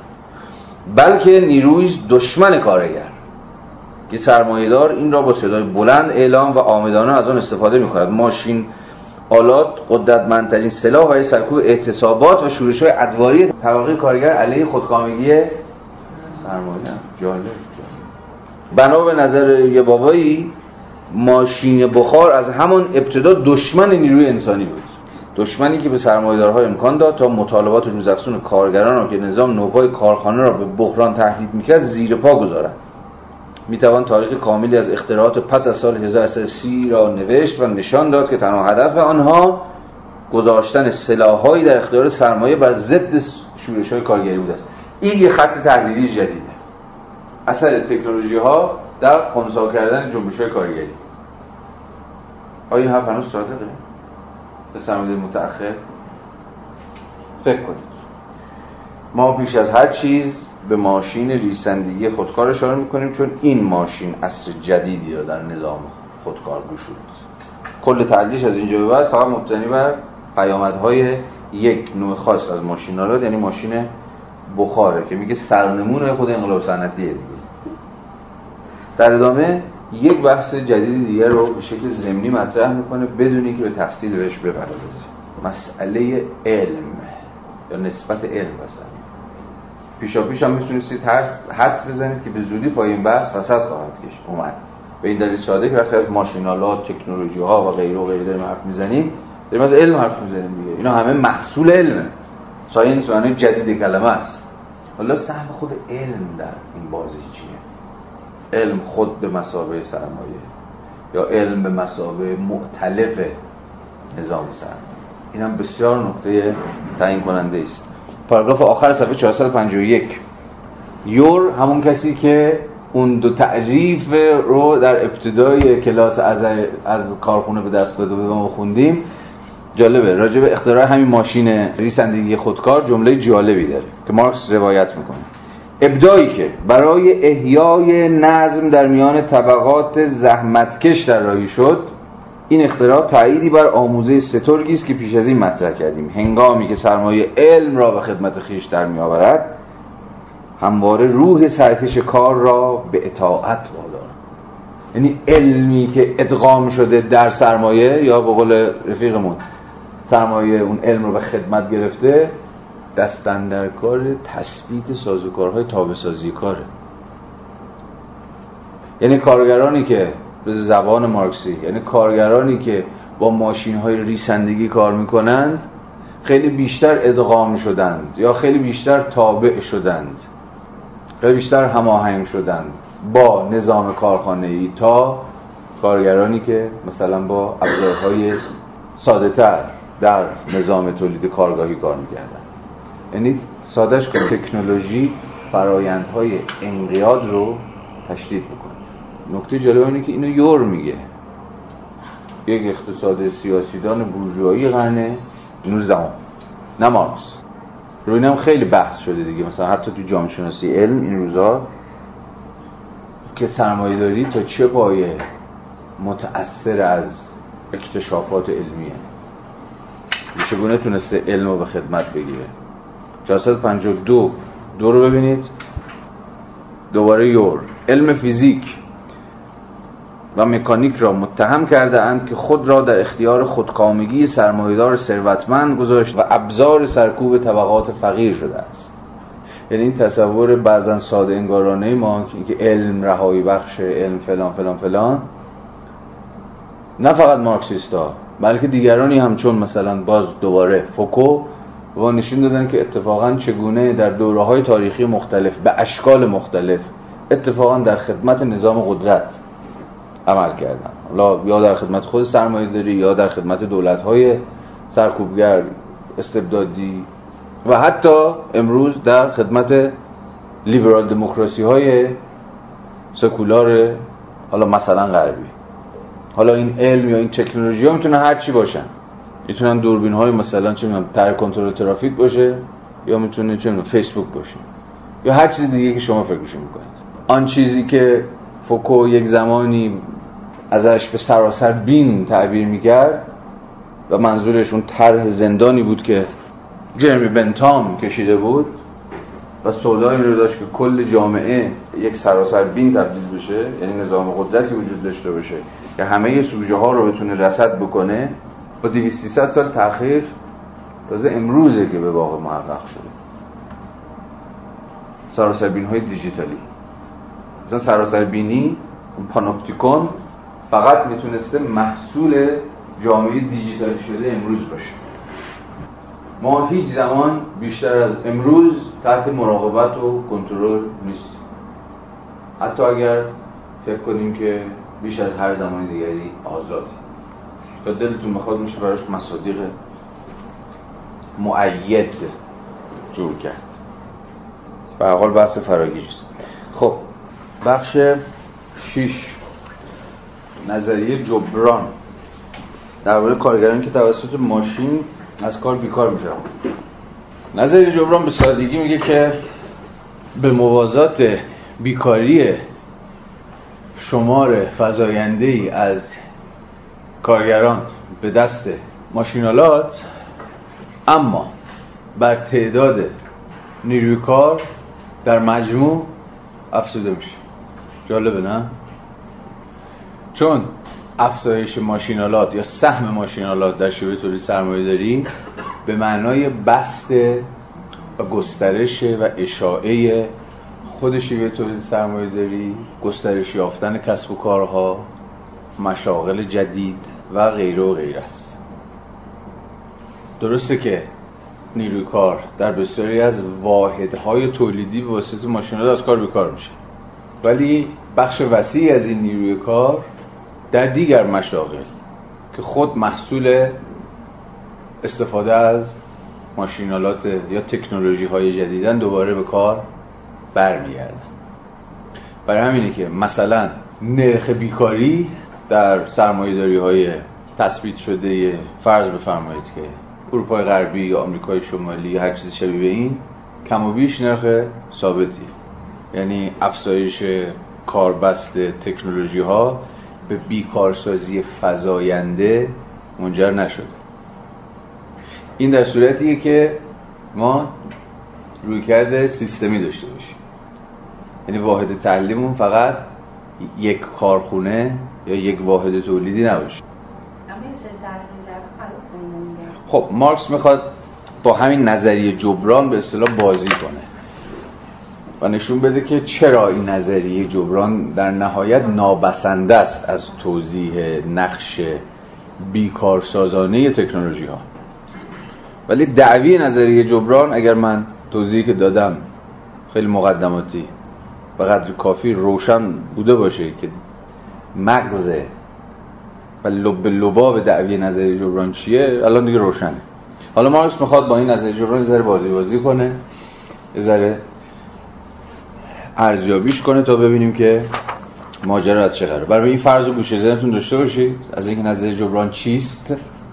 حالا بریم توی بحث خود مارکس. 454 یک. فرض می‌کنیم که ساختن ماشینالات جدید مستلزم به کار گرفتن تعداد بیشتری کارگر فنی باشد. یعنی همون فرض نظری جبران. ماشینالات هرچه بیشتر نیازی به نیروی کار هم در نهایت بیشتر. چون ماشینالات کسب و کار رو دارن گسترش میدن. درسته؟ بازار کار رو یه جای تخریب می‌کنن. ولی هدایت می‌کنن بازار کار رو به سمت سمت سوی دیگه. یه مثال خیلی دم دستیش مثلا اسنپ این تاکسی های آنلاین جدید. خب اولین چیزی که ممکنه به چشم همتون بیاد این که آقا اینا که اومدن آژانس ها ترکیدن. ترکیدن واقعا دیگه. تقریبا الان به ندرت ما از این آژانس محلی که شاید سه چهار سال پیش توی محله هر یک از ماها بود رو الان دیگه می‌بینیم. یعنی یه بازار کار رو یه نیروی کار رو کاملا متلاشی کرد اما این فقط در بهترین حالت نیمی از داستانه. نیمه دوم داستان چیه؟ اینکه خیلی از همون آژانسی های بیکار شده امروز همین فردا جذب بازار جدیدی شدن که محصول خود این تکنولوژی مثلا اپلیکیشن های سفارش آنلاین تاکسی نه تقریبا تمام تاکسی های محلی دیروز امروز یا تپسی یا اسنپ یا کارپینو هن یا غیره. و خود این هم هنوز همه داستان نیست. آخرین وجه داستان چیه؟ بازار تاکسی های شهری بسیار بسیار گسترده تر است سه چهار سال پیش شده نه؟ دست کم آخرین روایتی که من شنیدم همین بابا وزیر ارتباطات بعد از اون یک هفته قطعی ها که اومد با افتخار توضیح داد ماجرا رو به همه ما رو قانع کرد که لازم بوده که اینترنت قطع بشه و یک گیگ هم بهتون هدیه داد و اینا. اونجا آماری که داد خب آمار عجیبی بود. گفت دست کم سه میلیون و دیویست هزار نفر در سامانه های مختلف تاکسی های آنلاین عضو دارن مسافر کشی می‌کنن بازار خیلی بزرگی نه؟ سه میلیون و دیویست هزار مثلا جمعیت معلوم چقدر 80 مثلا 80 میلیون. چرا میشه؟ فرض کنید 90 میلیون. یعنی از هر سی نفر در ایران یک نفر داره با تاکسی با ماشین شخصی خودش تو این سیستم های چیز داره کار می‌کنه تاکسی آنلاین. بازار بسیار بزرگی شده. حالا اینکه کیا میرن تو اینم خودش باز نکته جالبیه دیگه. از دانشجوهایی که مثلا از سر کلاس می‌خوام برن خونشون چهار تا مسافر می‌زنن تا خیلی از آدمایی که تا دیر ورشکسته شدن تا خیلی از این تاکسی های قدیمی یا آدم یا بیکاران مزمن. بیکار مزمن یعنی کسایی که سالهاست دنبال کارن ولی کاری پیدا نمی‌کنن مثلا موقتا موقتا داخل گیومه. موقتی که هی کش پیدا می‌کنه به حال جذب این بازه. سرتون درد نیارم. می‌خوام بگم تکنولوژی که به نظر میومد در وهله نخست که مجموعی از افراد رو داره بیکار می‌کنه بلا فاصله با اشاعه خود بازار بیکاران سابق رو بلا فاصله جذب خودش کرد. این مثال رو با ملاحظاتی با جرح و تعدیل هایی با تبصره هایی می‌توان در قول دیگر بازارها هم ای بسا نمیگم لزوما به کار برد. این عملا همون تز تخریب خلاقانه شومپیتریه دیگه. که همینجا هم بحث کردیم راجبش. اگه یادتون باشه. تخریب خلاقانه.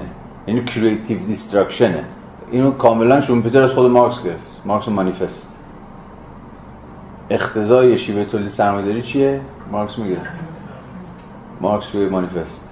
چی میگه؟ دقیقا جمله مارکس چیه؟ انقلاب دائمی در شیوه های تولید نه؟ سرمایه‌داری هی باید انقلاب دائمی کنه در شیوه های تولید. هی شیوه های تولید جدیدتر و جدیدتر و جدیدتر. ولی ممکن نمیشه. خود انقلاب چیه؟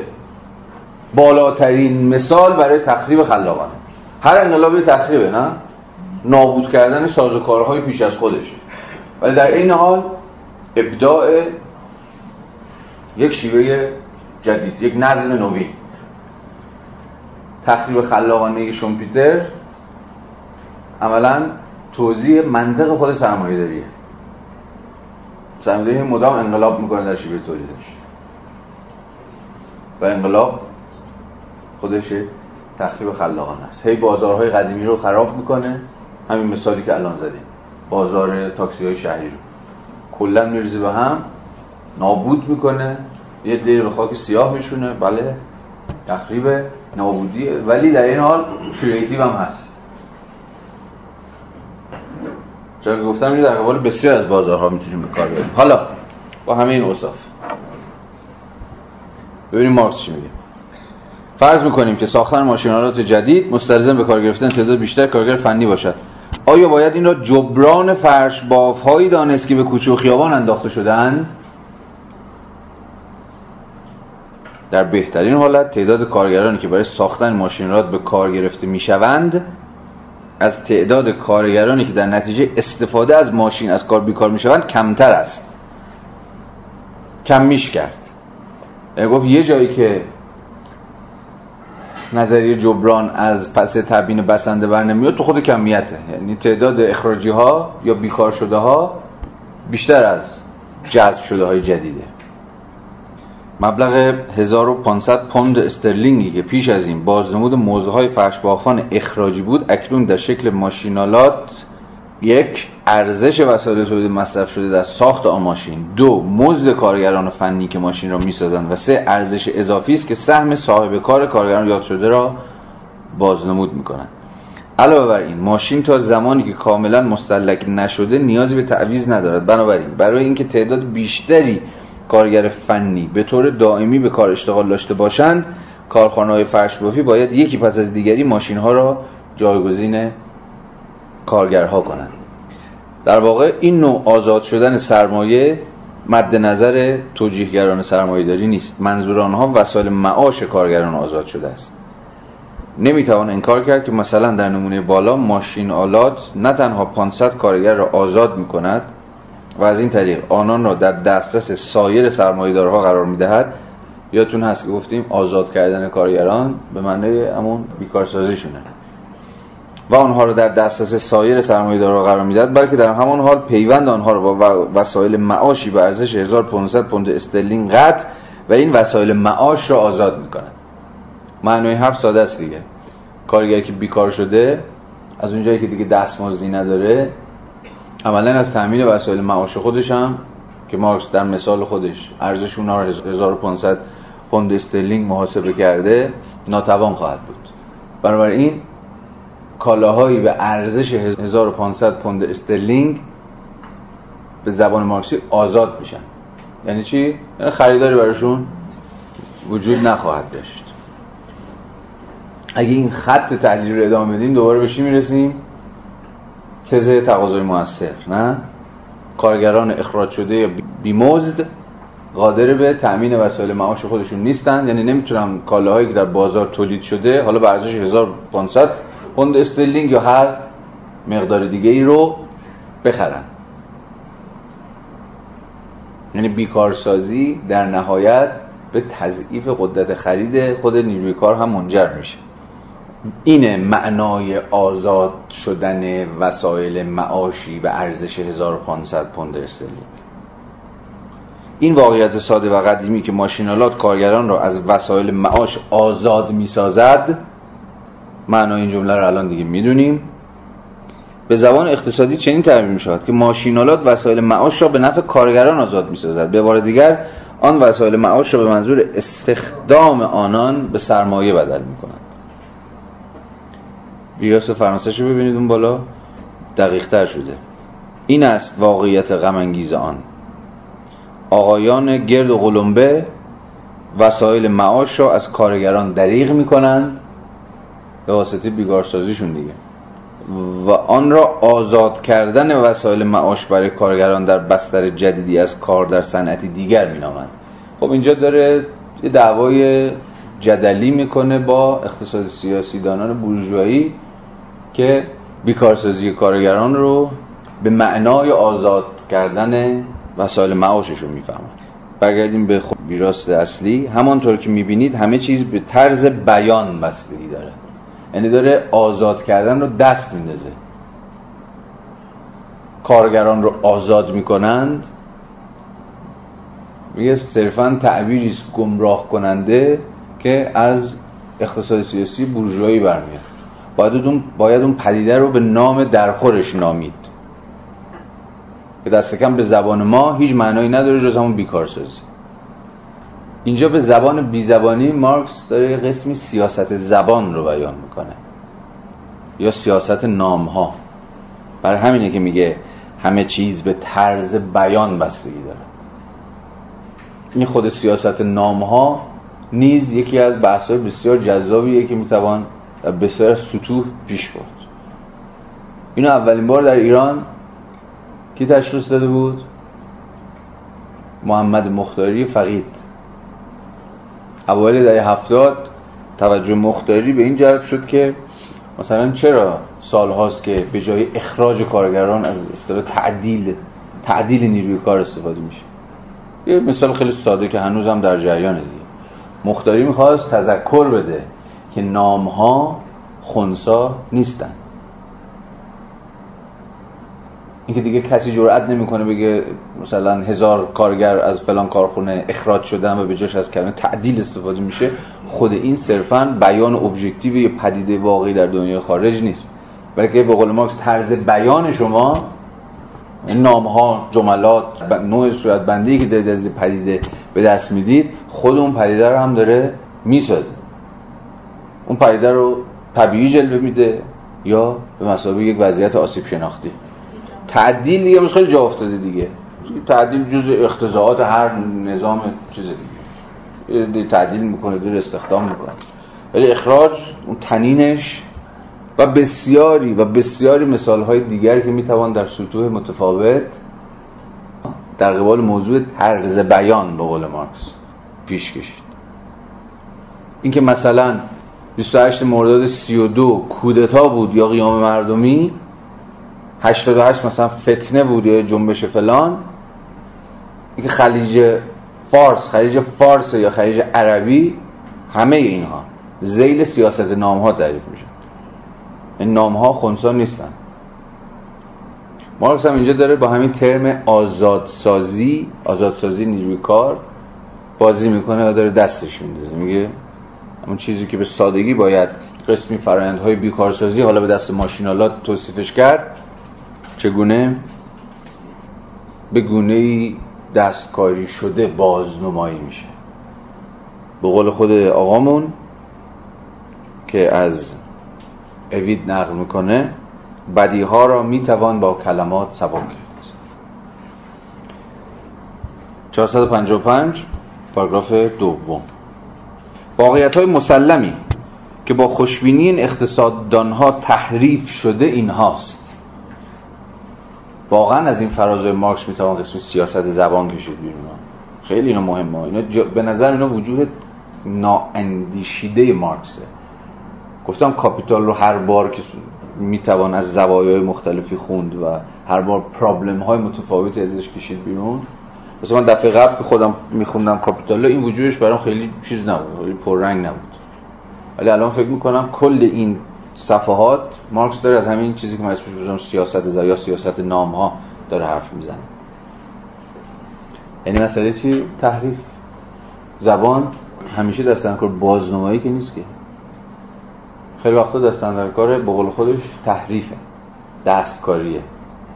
و این همون جاییه که زبان به ایدئولوژی تبدیل میشه به معنای مارکسی کلمه. چون می‌دونیم کار ایدئولوژی ها دستکاری خود واقعیت دیگه. اما این سوال سر خودش باقی میمونه. یک زبان غیر ایدئولوژیک به واقع چیست؟ یا چه شروطی زبان رو به زبانی غیر ایدولوژیک که وفادار به خود واقعیت تبدیل می‌کنه؟ این سوال به جای خود باید باقی بمونه. این تفاوت مثلا توی سنت مارکسیستی با چی بیان شده؟ علم در برابر ایدولوژی علم بازنمایی ابژه هاست بدون دخالت سوژه. اما ایدولوژی روایت دستکاری شده واقعیت از یک چشمانداز سوبژکتیو خاص که همواره در گروه علایق و منافع خاصی اینو بیشتر از هر کسی آلتوسر روش بحث کرده بود تمایز بین علم که مارکسیزمه که وفادار به واقعیت و ایدولوژی که هر, هر چیز غیر مارکسیستی. اما خب این سوال باز هم باقی میمونه. به چه اعتباری یک مارکسیست می‌تونه ادعا بکنه که واقعیت رو از منظری غیر سوبژکتیو داره روایت می‌کنه؟ یعنی روایتش از واقعیت مسبوق به و مشروط به جایگاه عینیش در جامعه نیست. انگار می‌تونه به گونه دیس یعنی بدون هیچ نوع علاقه و منفعت به واقعیت نظر بکنه. چگونه می‌توان چنین ادعایی رو ترک کرد؟ این پرسشی است عمیقا اپیستمولوژیک. شما باید نظریه معرفت شناختی درست درمونی داشته باشید تا بتونید این ادعا رو مطرح کنید. ببینید بقیه همه اینترستدنس چیزشون روایتشون ارتاب علاقه منافعشونه. من ولی خود واقعیت به خود واقعیت وفا دارم. یا روایت من از واقعیت تحریف نشده و دستکاری نشده است. من می‌توانم به حق واقع نفوذ کنم. چگونه؟ حال این دعوای بسیار جدی در معرفت شناسی مارکسیستی. که بماند واقعیت های مسلمی که با خوشبینی این اقتصاددان ها تعریف شده این هاست کارگران هنگامی که از کارخانه توسط ماشین از کار بیکار می شوند به بازار کار ریخته می شوند و در آنجا بر تعداد نیروی کاری که در اختیار استثمار سرمایه‌داری است می افزایند خب این ادعا که روشن. در پاره هفتم کتاب حاضر خواهیم دید که این تأثیر ماشینالات که در اینجا چون جبرانی برای طبقه کارگر جلوه داده شده است جبران هم الان معنیشو می‌دونیم دیگه. اینجا اخراج شدی ولی جای دیگه جبران میشه جای دیگه جذب میشه جای اینجا آزاد شدی جای دیگه استخدام خواهید شد. برعکس هولناکترین بلایی است که بر سر کارگر نازل میشه. چرا؟ ببینیم. در حال حاضر تنها به این نکته اشاره می‌کنم. کارگران که از یک شاخه صنعت بیرون انداخته می‌شوند بی تردید در شاخه دیگر دنبال کار خواهند بود. اوکی. در صورتی که کاری بیابند و بنابراین پیوند آنها با وسایل معاش آزاد شده از نو برقرار شود این جمله رو ترجمه کنیم. به زبان ساده چی باید بگیم؟ اینه دوباره دستمزدی داشته باشن که بتونن وسایل معاش خودشون رو دوباره تامین کنن. خیلی ساده. این امر تنها به واسطه سرمایه اضافی جدیدی است که دنبال سرمایه گذاری است اما به هیچ وجه نتیجه سرمایه نیست که پیش از این عمل می‌کرده و اکنون به ماشینالات تبدیل شده است. و تازه پس از یافتن چنین کاری کارگران با چه دورنمای رقتانگیزی مواجه خواهند شد؟ با معلولیتی که این بیچارگان در نتیجه تقسیم کار به آن مبتلایند؟ برای اولین باره که تقسیم کار رو مسابقه قسمی معلولیت داره صورت بندی می‌کنه. معلولیت به مسابقه ناتوانی نه؟ اما ناتوانی مارکسی در نتیجه تقسیم کار به معنای چی بود؟ تکساحتی شدن. شما معلولی یعنی ناتوانی یا به تعبیر بهتر همه توانهات رو نمی‌تونی به خدمت بگیری به این دلیل ساده که تکساحتی شدی. خارج از حرفه خیش به قدری کم ارزشند که جز در برخی از رشته های پست که پیوسته با اضافه عرضه و مزد اندک روبرو هستند پذیرفته نخواهند شد. این هم پدیده خیلی رایجیه نه؟ به ویژه در اقتصادی مثل اقتصاد ما که به گونه فراگیری با بیکاری پنهان سر کار داره. این چیزی که مارکس در اینجا میگه اسمش بیکاری پنهان بیکاری پنهان یعنی چی؟ یعنی شما جذب بازارهایی میشی که هیچ ربطی به دانش تخصص سابقه تجربه و علایقت نداره. یعنی داره کار می‌کنی ظاهرا. بله. ولی نه در اون رشته ای که در اون شاخه ای که بتونه از همه توانایی هات همه تجاربت استفاده کنه. یا شبه بیکاری هم بعضا بهش میگن. همین روایت خود مارکس دیگه. بیکارگر اخراج میشه ولی در شاخه های غیر از شاخه خودش یعنی شاخه که درش تربیت شده کار آموخته و غیره و غیره در واقع یک چیه؟ یک نیروی کار ارزانه که در عموما رشته پست مثلا جذب میشه. این اتفاق در بسیاری از وجوه در بسیار از بازارهای کار در اقتصاد حالا چه جهانی و چه خیلی خیلی بیشتر در اقتصاد ما میفته. چه بسیار چه می‌دونم مثلا فوق لیسانس حسابداری که الان داره مثلا سوپر سر کوچه‌مون رو میشه راننده تاکسی که مثلا لیسانس ادبیات داره. یا هر مثال دیگه ای که شما می‌تونید به اتکای تا تجربه زندگی روزمرهتون روایت بکنید. یا طرف شاخی بوده برای خودش کاری بوده برای خودش ولی اون صنعت اون واحد تولیدی با مغز خورده زمین حالا یا در نتیجه تحریم ها یا در نتیجه رکود اقتصادی یا در نتیجه انحصاری شدن یک بازار. و امروز باید به بقول مارکس شغلی پست و فرومایه که نسبتی با سابقه و تجربهش نداره رضا بده. و صرف مارکس به یک من حرف عجیبی هم نیست. بسیار هنوز هم دلالت های معاصر نیز داره. علاوه بر این سالانه هر شاخه از سند با جذب جماعت جدیدی از کارگران سهمی آن شاخه را پر می کند و منبع ذخیره را برای گسترش بعدی آن فراهم می آورد به محض آنکه ماشینالات بخشی از کارگران شاغل در شاخه معینی از صنعت را آزاد می کند کارگران ذخیره هم به رشته جدید کار سوق داده و در شاخه های دیگر جذب می شوند در این اسنا قربانیان اصلی در این دوران برزخ معمولا گرسنگی کشیده و نابود می شوند 457 پاراگراف آخر. اگرچه ماشین در صنایعی که وارد می شود ضرورتا کارگران از کار بیکار می کند با این همه می تواند در صنایع دیگر افزایشی را در مشاغل به وجود آورد. خب حالا یه لایه دیگه از بحث. همه اینا رو گفت. پیامد ماشینالات مثلا برای پیامد ماشینالات در اشاعه اون چیزی که در پیش اسمش گذاشتیم شپ بیکاری. اما الان داره یه وجه دیگه ماجرا رو میگه. یعنی باید حواستون باشه که تحلیل مارکس در بسیار از جاها چند لایه میشه. یا وجوه و سطوح و سویه های متفاوت یک پدیده رو سعی می‌کنه ببینه. الان یه سطح دیگه ای بس. سطح چی؟ بیکاری در نتیجه گسترش نقش ماشینالات اما در صنایع دیگه می‌دهد افزایش مشاغل. مغز یا لب لباب نظریه جبران. یعنی اینجوری می‌تونیم بگیم. در نهایت ماشینالات به افزایش مطلق شماره مشاغل منجر میشه. در حالی که به کاهش نسبی مشاغل در شاخهای متفاوت صنعت دامن میزن التفات داریم. کاهش نسبی اما افزایش مطلق.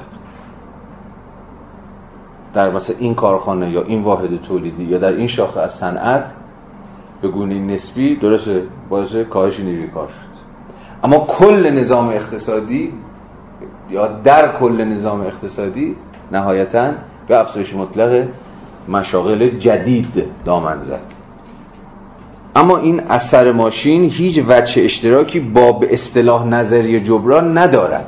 حالا ادعای اصلیش که می‌خواد نظریه جبران رو بزن میگه بله به افزایش مشاغل جدید دامن می‌زنه ماشینات اما این ربطی به این نداره که نظریه جبران تایید میشه. چرا حالا؟ استدلال مارکس. از اونجا که هر کالایی که با ماشین تولید می‌شود مثلا یک یارد پارچه ارزانتر از تولید همان کالا با دست است قانون مطلق زیر را استنتاج می‌کنیم. اگر مجموع کمیت محصول تولید شده توسط ماشین برابر با مجموع کمیت کالایی باشد که پیشتر به شیوه پیشوری یا تولید کارگاهی تولید می‌شد و اکنون با ماشین ساخته می‌شود آنگاه مجموع کار صرف شده کاهش مییابد. مجموع کار صرف شده کاهش مییابد. میگه ماشینالات به همون اندازه اگر این اگر این فرض درست باشه. در صورتی که می‌دونیم فرض غلطه دیگه. چون چون که خودش هم واقع پیش در همین ابتدای صفحه 450 نقد کرده بود.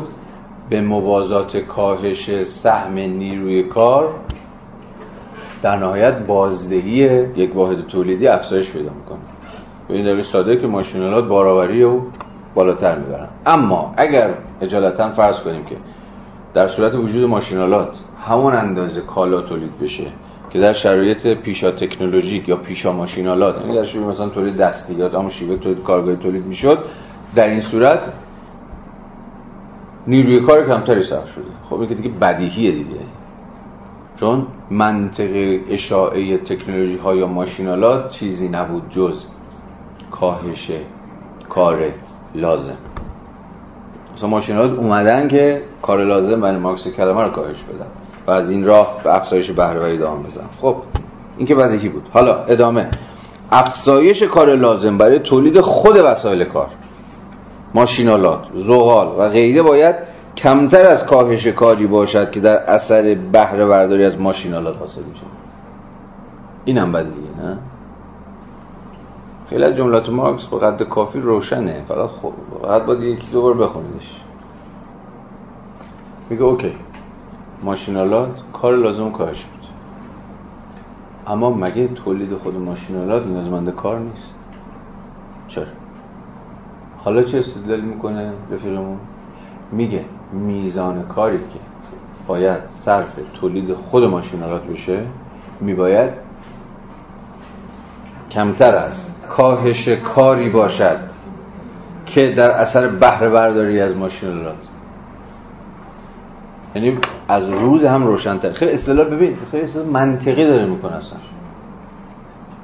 باید کمتر از اون مقدار کاری باشه که در نتیجه بهره برداری, از ماشینالات ما توش صرفه جویی کردیم یعنی آوردیمش پایین. در غیر این صورت محصول ماشین به همان گرانی یا گرانتر از محصول کار دستی تمام خواهد شد؟ یعنی اگر کاری که ما صرف تولید ماشینالات می‌کنیم بیشتر از مقدار کاری باشه که قرار صرف جویی کنیم به واسطه استفاده از ماشینالات خب دیگه مغز خر که نخوردیم که. روشنه. به زبان دیگه اگه ماشینالات اونقدر گرون باشه بازم خیلی دیگه بازم دم دستی ترش کنیم اونقدر گرون باشه که صرف نکنه. استفاده ازشون چون مقدار کاری که حالا قرار از قبل استفاده از اینا صرف جویی کنیم خب نمیریم سراغش دیگه. چرا باید یه هزینه خیلی توپل و خرج یک تکنولوژی بکنیم دم دستگاهی بکنیم که اونقدر ما رو جلو نمیندازه. در مقایسه با کاری که قرار صرف جویی بکنیم یا کاهش بدیم در نتیجه استفاده از اون تکنولوژی. 458 بپرید. پاراگراف بعدی. از این رو با گسترش بهره برداری از ماشین در شاخه ای از صنعت اثر بیواسطه آن نخست افزایش تولید در شاخه های دیگری است که برای آن صنعت وسایل تولید را آماده می‌کنند متوجه شدین ادامه اون استدلال چه شکلی؟ این شکلی که پیامد بلافصل اولین پیامد استفاده از ماشینالات در یک شاخه از صنعت چیه؟ رونق یافتن شاخه از صنعتی که خود ماشینالات رو تولید می‌کنه.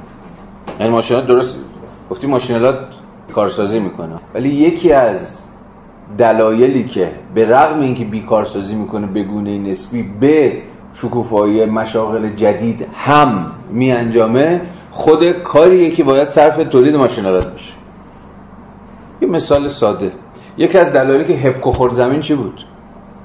هپکو میشناسیش دیگه همون شرکت ماشین سازی عراق. یکی از دلایلش چه بسیار دلایل ولی یکی از دلایلش که خیلی به این بحث مارکس مربوط میشه این بود که پروژه های عمرانی در ایران از نیمه دوم دهه 80 در نتیجه حالا همه ماجرا که خودتون می‌دونید هی افت کرد و افت کرد و افت. ماشینالات زمانی معنا دارن شما بیل مکانیکی می‌خرید که یه جای قراره که مثلا زمین رو بکنید دیگه یه پروژه عمرانی. یعنی رکود در یک شاخه صنعت دامن زد به رکود در یک شاخه صنعت دیگه. عکس این هم می‌تونست درست باشه دیگه. اگر ساخت و ساز و پروژه های عمرانی و غیره و غیره رونق داشت این مستلزم استفاده بیشتر از ماشینالاتی مثل ماشینالاتی بود که هپکو تولید می‌کرد. و این عملا باعث رونق یا به زبان مارکس تولید مشاغل جدید می‌شد. ولی به این دلیل ساده که چنین اتفاق نیفتاد و عکسش اتفاق افتاد رکود در پروژه های عمرانی شما با رکود در خود بازار تولیدات ماشینات صنعتی در ایران هم مواجه شدید. این دقیقا همین حرفیه که رفیق اونجا هم داره می‌زنه.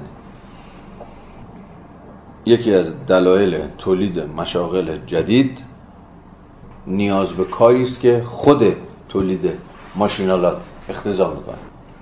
بنابراین افزایش اشتغال کارگران با فرض معین بودن مدت کار روزانه و شدت کار به ترکیب سرمایه که به کار گرفته شده یعنی به نسبت جزء ثابت و آن به جزء متغیرش بستگی دارد. نسبت نیروی کار به سرمایه ثابت یا همون ماشینالات و تکنولوژی ها و غیره و غیره. این نسبت به نوبه خود متناسب با میزان نفوذ یا در حال نفوذ ماشین در صنایعات شده تغییر چشمگیری می‌کنه یعنی هر چقدر که سهم سرمایه ثابت از جمله تکنولوژی ها و ماشینالات در ترکیب سرمایه که می‌دونیم محصول سرمایه ثابت و سرمایه متغیره یعنی ماشینات و تکنولوژی ها علاوه نیروی کار هر چقدر که ما با شاخه های از صنعت سر کار داشته باشیم که سهم سرمایه ثابت توشون بیشتره و نیروی کار سهم کمتری دارن اختزاش چیه؟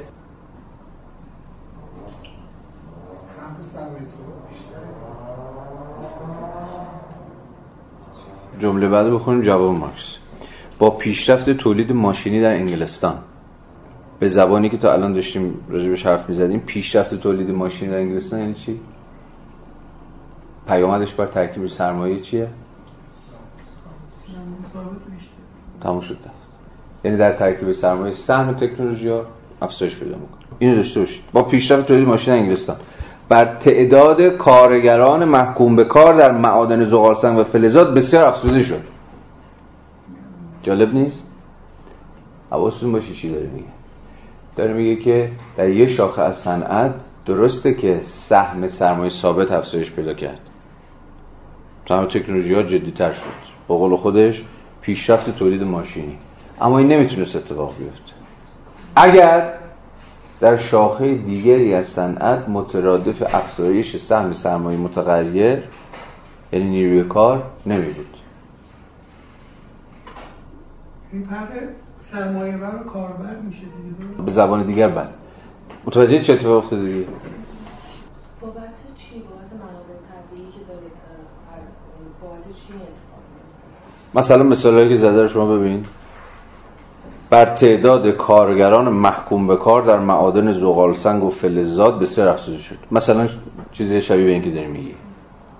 خود این تولید ماشینی که افزایش پیدا کرده و پیشرفت درش حاصل شده یک اختزاعات و یک الزاماتی با خودش میاره. یکیش همینه. ماشینالاتی که قرار کار بکنن خب به مواد مثلا اولیه بیشتری نیاز دارن. این در شاخه دیگری از صنعت مثلا معادن به کار پرفشارتر کارگران برای مثلا استخراج زغال سنگ و غیره دامن میزن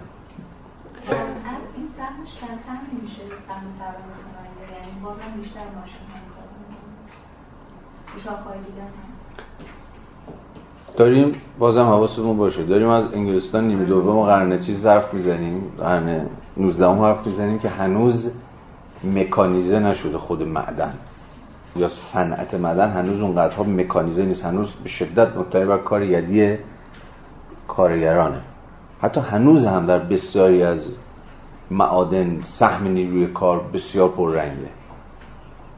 درسته که امروز هم بسیار از معادن مکانیزه شدن. ولی از سهم نیروی کار نمی‌شود به آسانی گذشت.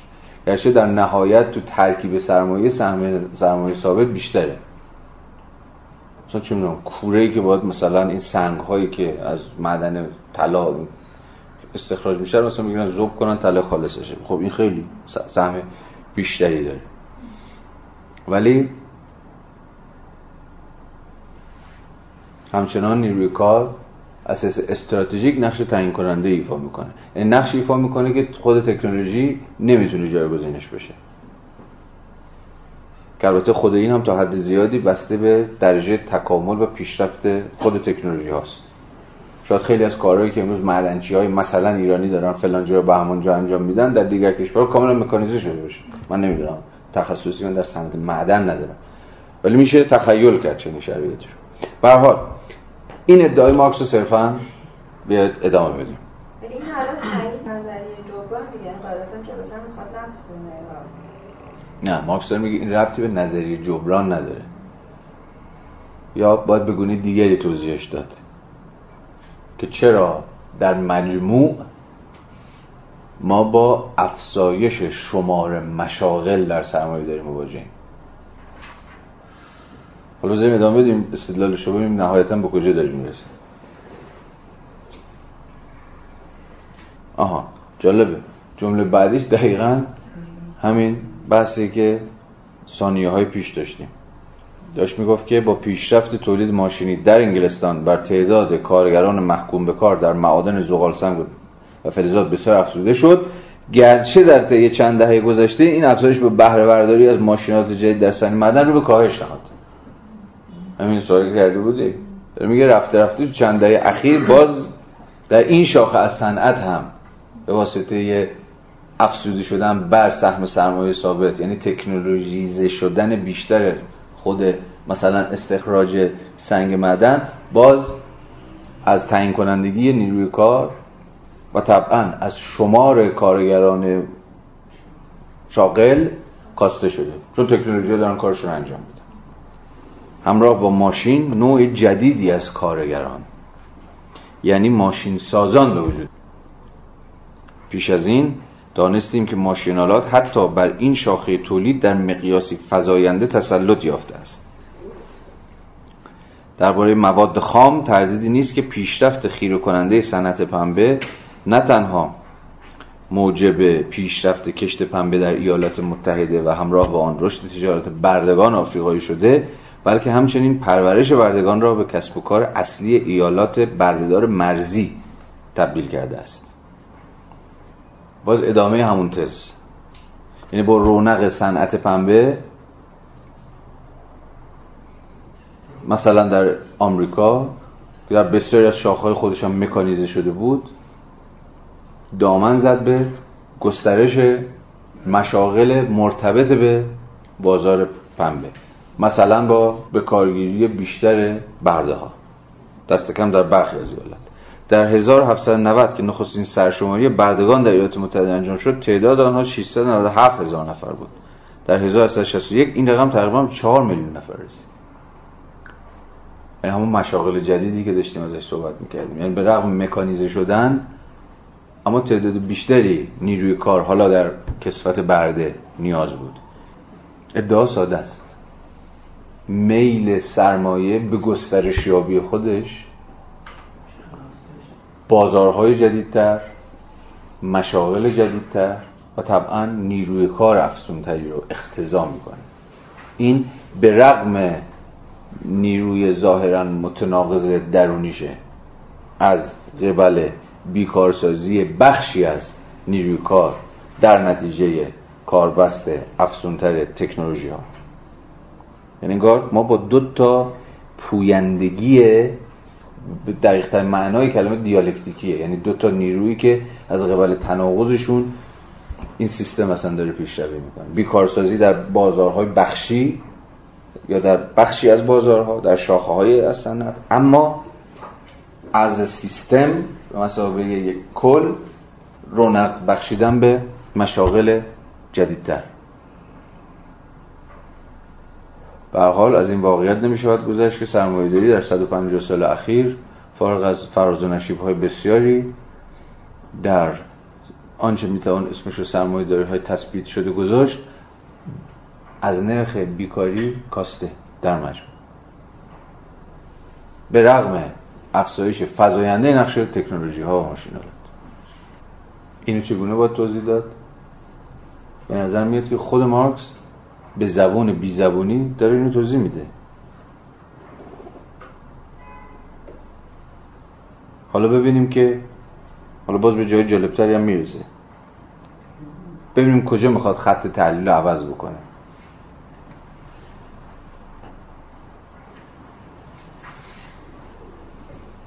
پاراگراف آخر. نتیجه بیواسطه استفاده از ماشینالات افزایش ارزش اضافی اینی که می‌دونستیم این اصلا منطق استفاده از ماشینالات بود. افزایش بهرهوری که همون افزایش ارزش اضافی باشه و در همان حال افزایش حجم تولیداتی است که این ارزش اضافی در آنها بازنموده میشه همچنین ماشینالات اجناس قابل مصرف سرمایه‌دارها و وابستگانشان و از این رو شمار خود این لایه اجتماعی رو افزایش می‌دهد. ماشینالات به طبقه سرمایه‌دار طبقه سرمایه‌دار رو گنده تر می‌کنه. به این دلیل ساده که ارزش اضافی رو بیشتر می‌کنه. یعنی به حجم سرمایه اضافه می‌کنه. هرچه سرمایه بزرگتر و حجیمتر طبعا اندازه طبقه هم بزرگتر. ثروت فزاینده آنها و کاهش نسبی تعداد کارگرانی که برای تولید وسایل معاش لازم بود این نسبی رو فقط مهمه ها. کاهش نسبی. نه کاهش مطلق. موجب اتش تقاضاهای تجملاتی تازه و تو امان تأمین وسایل اطفای آن شد. میگه وقتی طبقه سرمایه‌دار بزرگتر میشه نیازمندی هاش هم گنده تر میشه. بسیاری از این نیازمندی ها از جنس تجملات و غیر و غیر است و خود این هم باز نیازمند بازارهای جدیده برای اتفاع نیازهای طبقه سرمایه دار حالا ما امروز دیگه می‌دونیم فقط طبقه سرمایه داره گوگلی نیست که بسیاری از نیازهاش در نتیجه برخورداری از حدی از رفاه اتفاقا گسترش پیدا می‌کنه.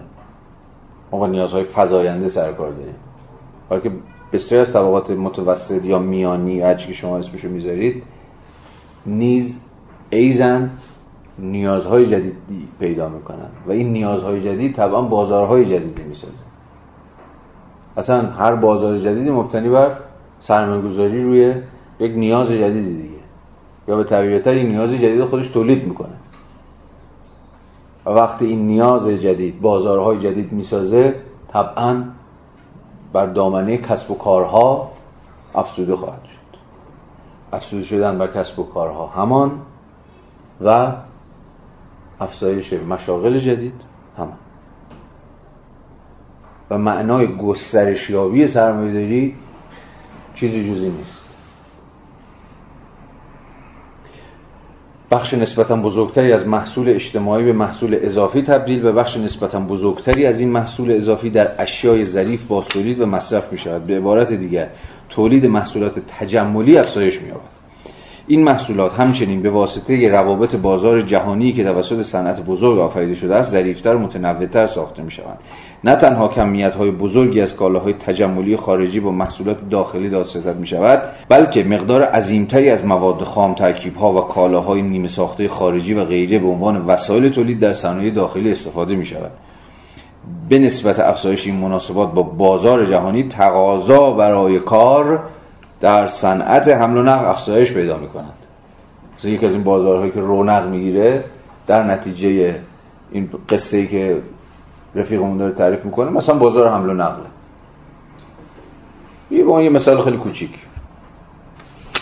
و این صنعت خود نیز به زیر شاخهای بیشمار تازه‌ای تقسیم میشه. مثلا تاریخ سرمایه داری به یه معنی تاریخ بزرگ شدن بازار.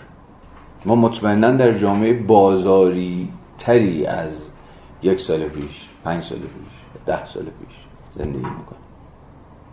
اون چیزی که این روزا مثلا اسمشو می‌ذاریم کالایی سازی فضاینده یا تجاری سازی یا هر چی شبیه این یا همه سپیرهای زندگی کالایی شدن فلان شدن بهمان شدن نتیجه کم و بیش همین منطقه بنابراین برای فهم سرمایه داری باید اینو تو بتونیم توضیح بدیم که چرا بازارها دارن گنده میشن. یا چرا و چگونه بازارهای جدیدی تولید میشن.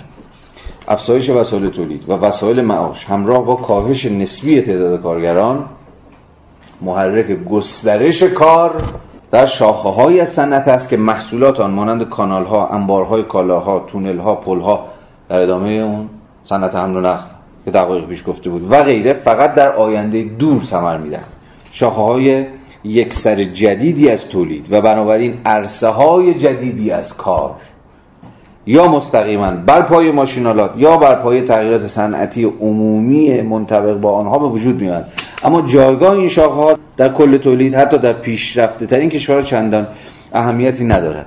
افزایش تعداد کارگرانی که در این شاخه به کار گمارده می‌شوند نسبت مستقیم با تقاضاهایی دارد که این صنایع برای زمختن شکل کار یدی آفریدند. در حال حاضر صنایع گاز، تلگراف، عکاسی، کشتیرانی بخار و راهن از این دست صنایع عمده است.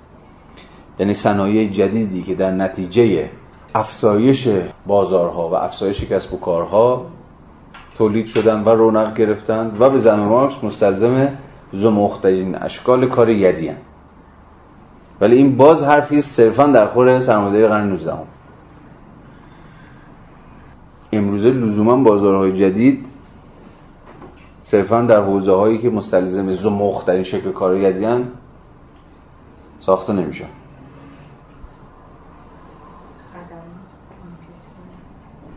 مثلا. تا دلتون بخواد الان داشتم به مثال ها فهم می‌کنم. تا دلتون بخواد میشه مثال زد. مثال بسیار عدیده.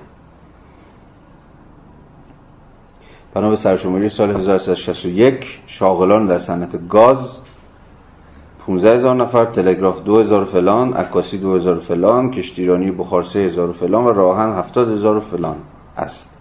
در راهن تعداد خاک بردارهای ساده که کمابیش به طور دائمی کار می‌کنن. کل کارکنان بخش اداری و تجاری حدود 28 هزار نفر تشکیل میاد بنابراین مجموع شاغلان این پنج صنعت جدید برابر با 94 هزار نفر است. این می‌خواد بگه که چه بازار بزرگی ساخته این صنایع جدید. سرانجام. سرانجام چی؟ استفاده وسیله ماشینالات در صنایع. افزایش فوق‌العاده بهرهوری در قلمرو صنعت بزرگ که طبعا با استثمار شدیدتر.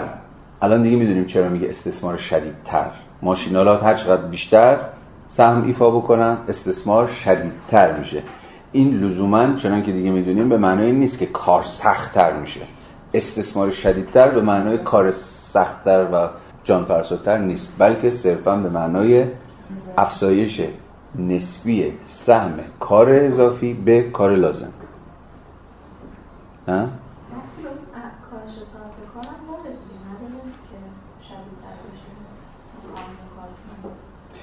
کار شدید. این شدید با اون شدید فرق می‌کنه.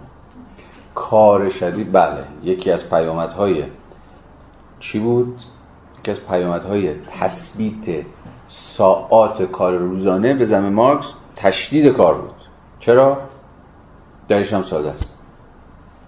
زمان که تثبیت میشه و سرمایه دیگه نمی‌تونه از قبل افزایش زمان کار روزانه به ارزش اضافیش دامن بزنه مجبور میشه همین ساعات کار در اختیار خودش رو شدیدتر کنه. اینجا شدیدتر شدن ای بسا به معنی سختتر شدن هم هست. فشرده شدن هم هست. سریعتر شدن هم هست. همه اینها چنان که فرازهایی از مارکس مستقیما به این موضوع اختصاص پیدا کرده بود به زوال قوای ذهنی هم دامن میزن. کار هرچی شدیدتر میشه آن ریتم کار هستن. فرض کنید منظور ریتم کاره سرعت کار افزایش پیدا می‌کنه بسیار از قوای ذهنی هم تحلیل میشه. بنابراین اونجایی که از تشدید کار حرف می‌زنه باید حواستون باشه به چی داره اشاره می‌کنه. به فشرده سازی زمان کار روزانه. در شرایطی که کار روزانه ثابته. آقا 8 ساعته. هر هر بلایی می‌خوای سر نیروی کار بیاری یا هر گلی که می‌خوای به سر خودت بزنی باید تو این 8 ساعت بشه. پس اولین کاری که باید بکنی چیه؟ بهینه سازی خود این 8 ساعت. اصلا همین دانش مدیریت همینجا میاد وسط دیگه. اما استثمار شدیدتر به این معنی که اینجا داره به کار می‌بره لزوما به معنای کار سختتر نیست. بلکه صرفا چون گفتم افزایش سهم زمان کار اضافی به زمان کار لازم. و این محقق نمیشه مگر با نقش پررنگتر تکنولوژی ها. هر چقدر که کار با تکنولوژی ها ماشینالات بیشتری انجام بشه زمان کار لازم کاهش پیدا می‌کنه. باز به این دلیل ساده که شما در زمان کمتری کار بیشتری می‌تونید انجام بدید با ماشینالات سرانجام افزایش فوق‌العاده بهرهوری در قلمرو صنعت بزرگ که طبعا با استثمار شدیدتر و گسترده‌تر نیروی کار در تمامی قلمروهای دیگر تولید همراه است این امکان را می‌دهد که بخش رو به رشدی از طبقه کارگر به نحو نامولدی به کار گرفته شد یه موضوع جدید. کارگر نامولد. کارگر نامولد کیه؟ ببین به همین دلیل بردگان خانگی کارگر نامولد به معنی کارگر منفعل نیست. کارگر می‌خوره میخوابه نیست. کارگر نامولد کارگری است که به گونه بیواسطه درگیر تولید کالاهای مصرفی نیست. مثلا همین کارگر خانگی مثلا. یا تو معلم. معلم. معلم یک کارگر نامولده. برای همین هم هست که بعدها در نظریه طبقات در مارکسیزم یکی از موضوعات مثلا این بود که بخش وسیع از طبقه متوسط در واقع همون کارگران نامولدن. یعنی کارگرایی که به گونه بیواسطه درگیر فرآیندهای تولید مثلا کارخونه ای نیستن. بیشتر در نظام باستولید کار می‌کنن. معلمان بخش از نظام باستولیدن. باستولید چی؟ بیش از هر چیز باستولید سوبژکتیویته. از مجرای اشاعه فرهنگ. تولید مثلا شهروندان بهنجار. کارگرن اما کارگر نامولدن. بازم حواستون باشه نامولد یعنی مفخول که نیست منظور که. نان پروداکتیوه بیواسطه چیزی رو تولید نمی‌کنه. چیزی مادی یعنی همون خود کالا رو تولید نمی‌کنه. اما بخشی از فرایند تولید هست. مثال خود مارکس هم ذهن ما رو روشنتر می‌کنه. و همین دلیل بردگان خانگی عهد باستان تحت عنوان طبقه کارگر خدمتکار شامل نوکر، کلفت، پیشخدمت و غیره در مقیاس فزاینده‌ای باز تولید می‌شوند. بنا به سرشماری سال 1361 جمعیت انگلستان ولز 20 میلیون نفر بود 9 میلیون نفر از آنها مرد و 10 میلیون نفر زن بودند اگر از این جمعیت ابتدا تمام کسانی که برای کار کردن بسیار جوان یا بسیار پیر هستند سپس تمام زنان نوجوانان و کودکان نامولد و نیز گروه های ایدئولوژیک مانند کارمندان دولت کشیش ها وکلا نظامیان همه اینها ایدئولوژیک و در این حال نامولدن. وکیل درگیر کار نان پروداکتیوه در این حال جایگاه تعیین کننده در نظام باستولید داره. و غیره. و سپس تمامی افرادی که منحصرا کار دیگران در شکل, در شکل رانت ارزی بهره و غیره تصاحب می‌کنند. و سرانجام گدایان ولگردان و خلافکاران رو کم کنیم. رقم سرراستی حدود 8 میلیون نفر از هر دو جنس در سین مختلف به دست میاد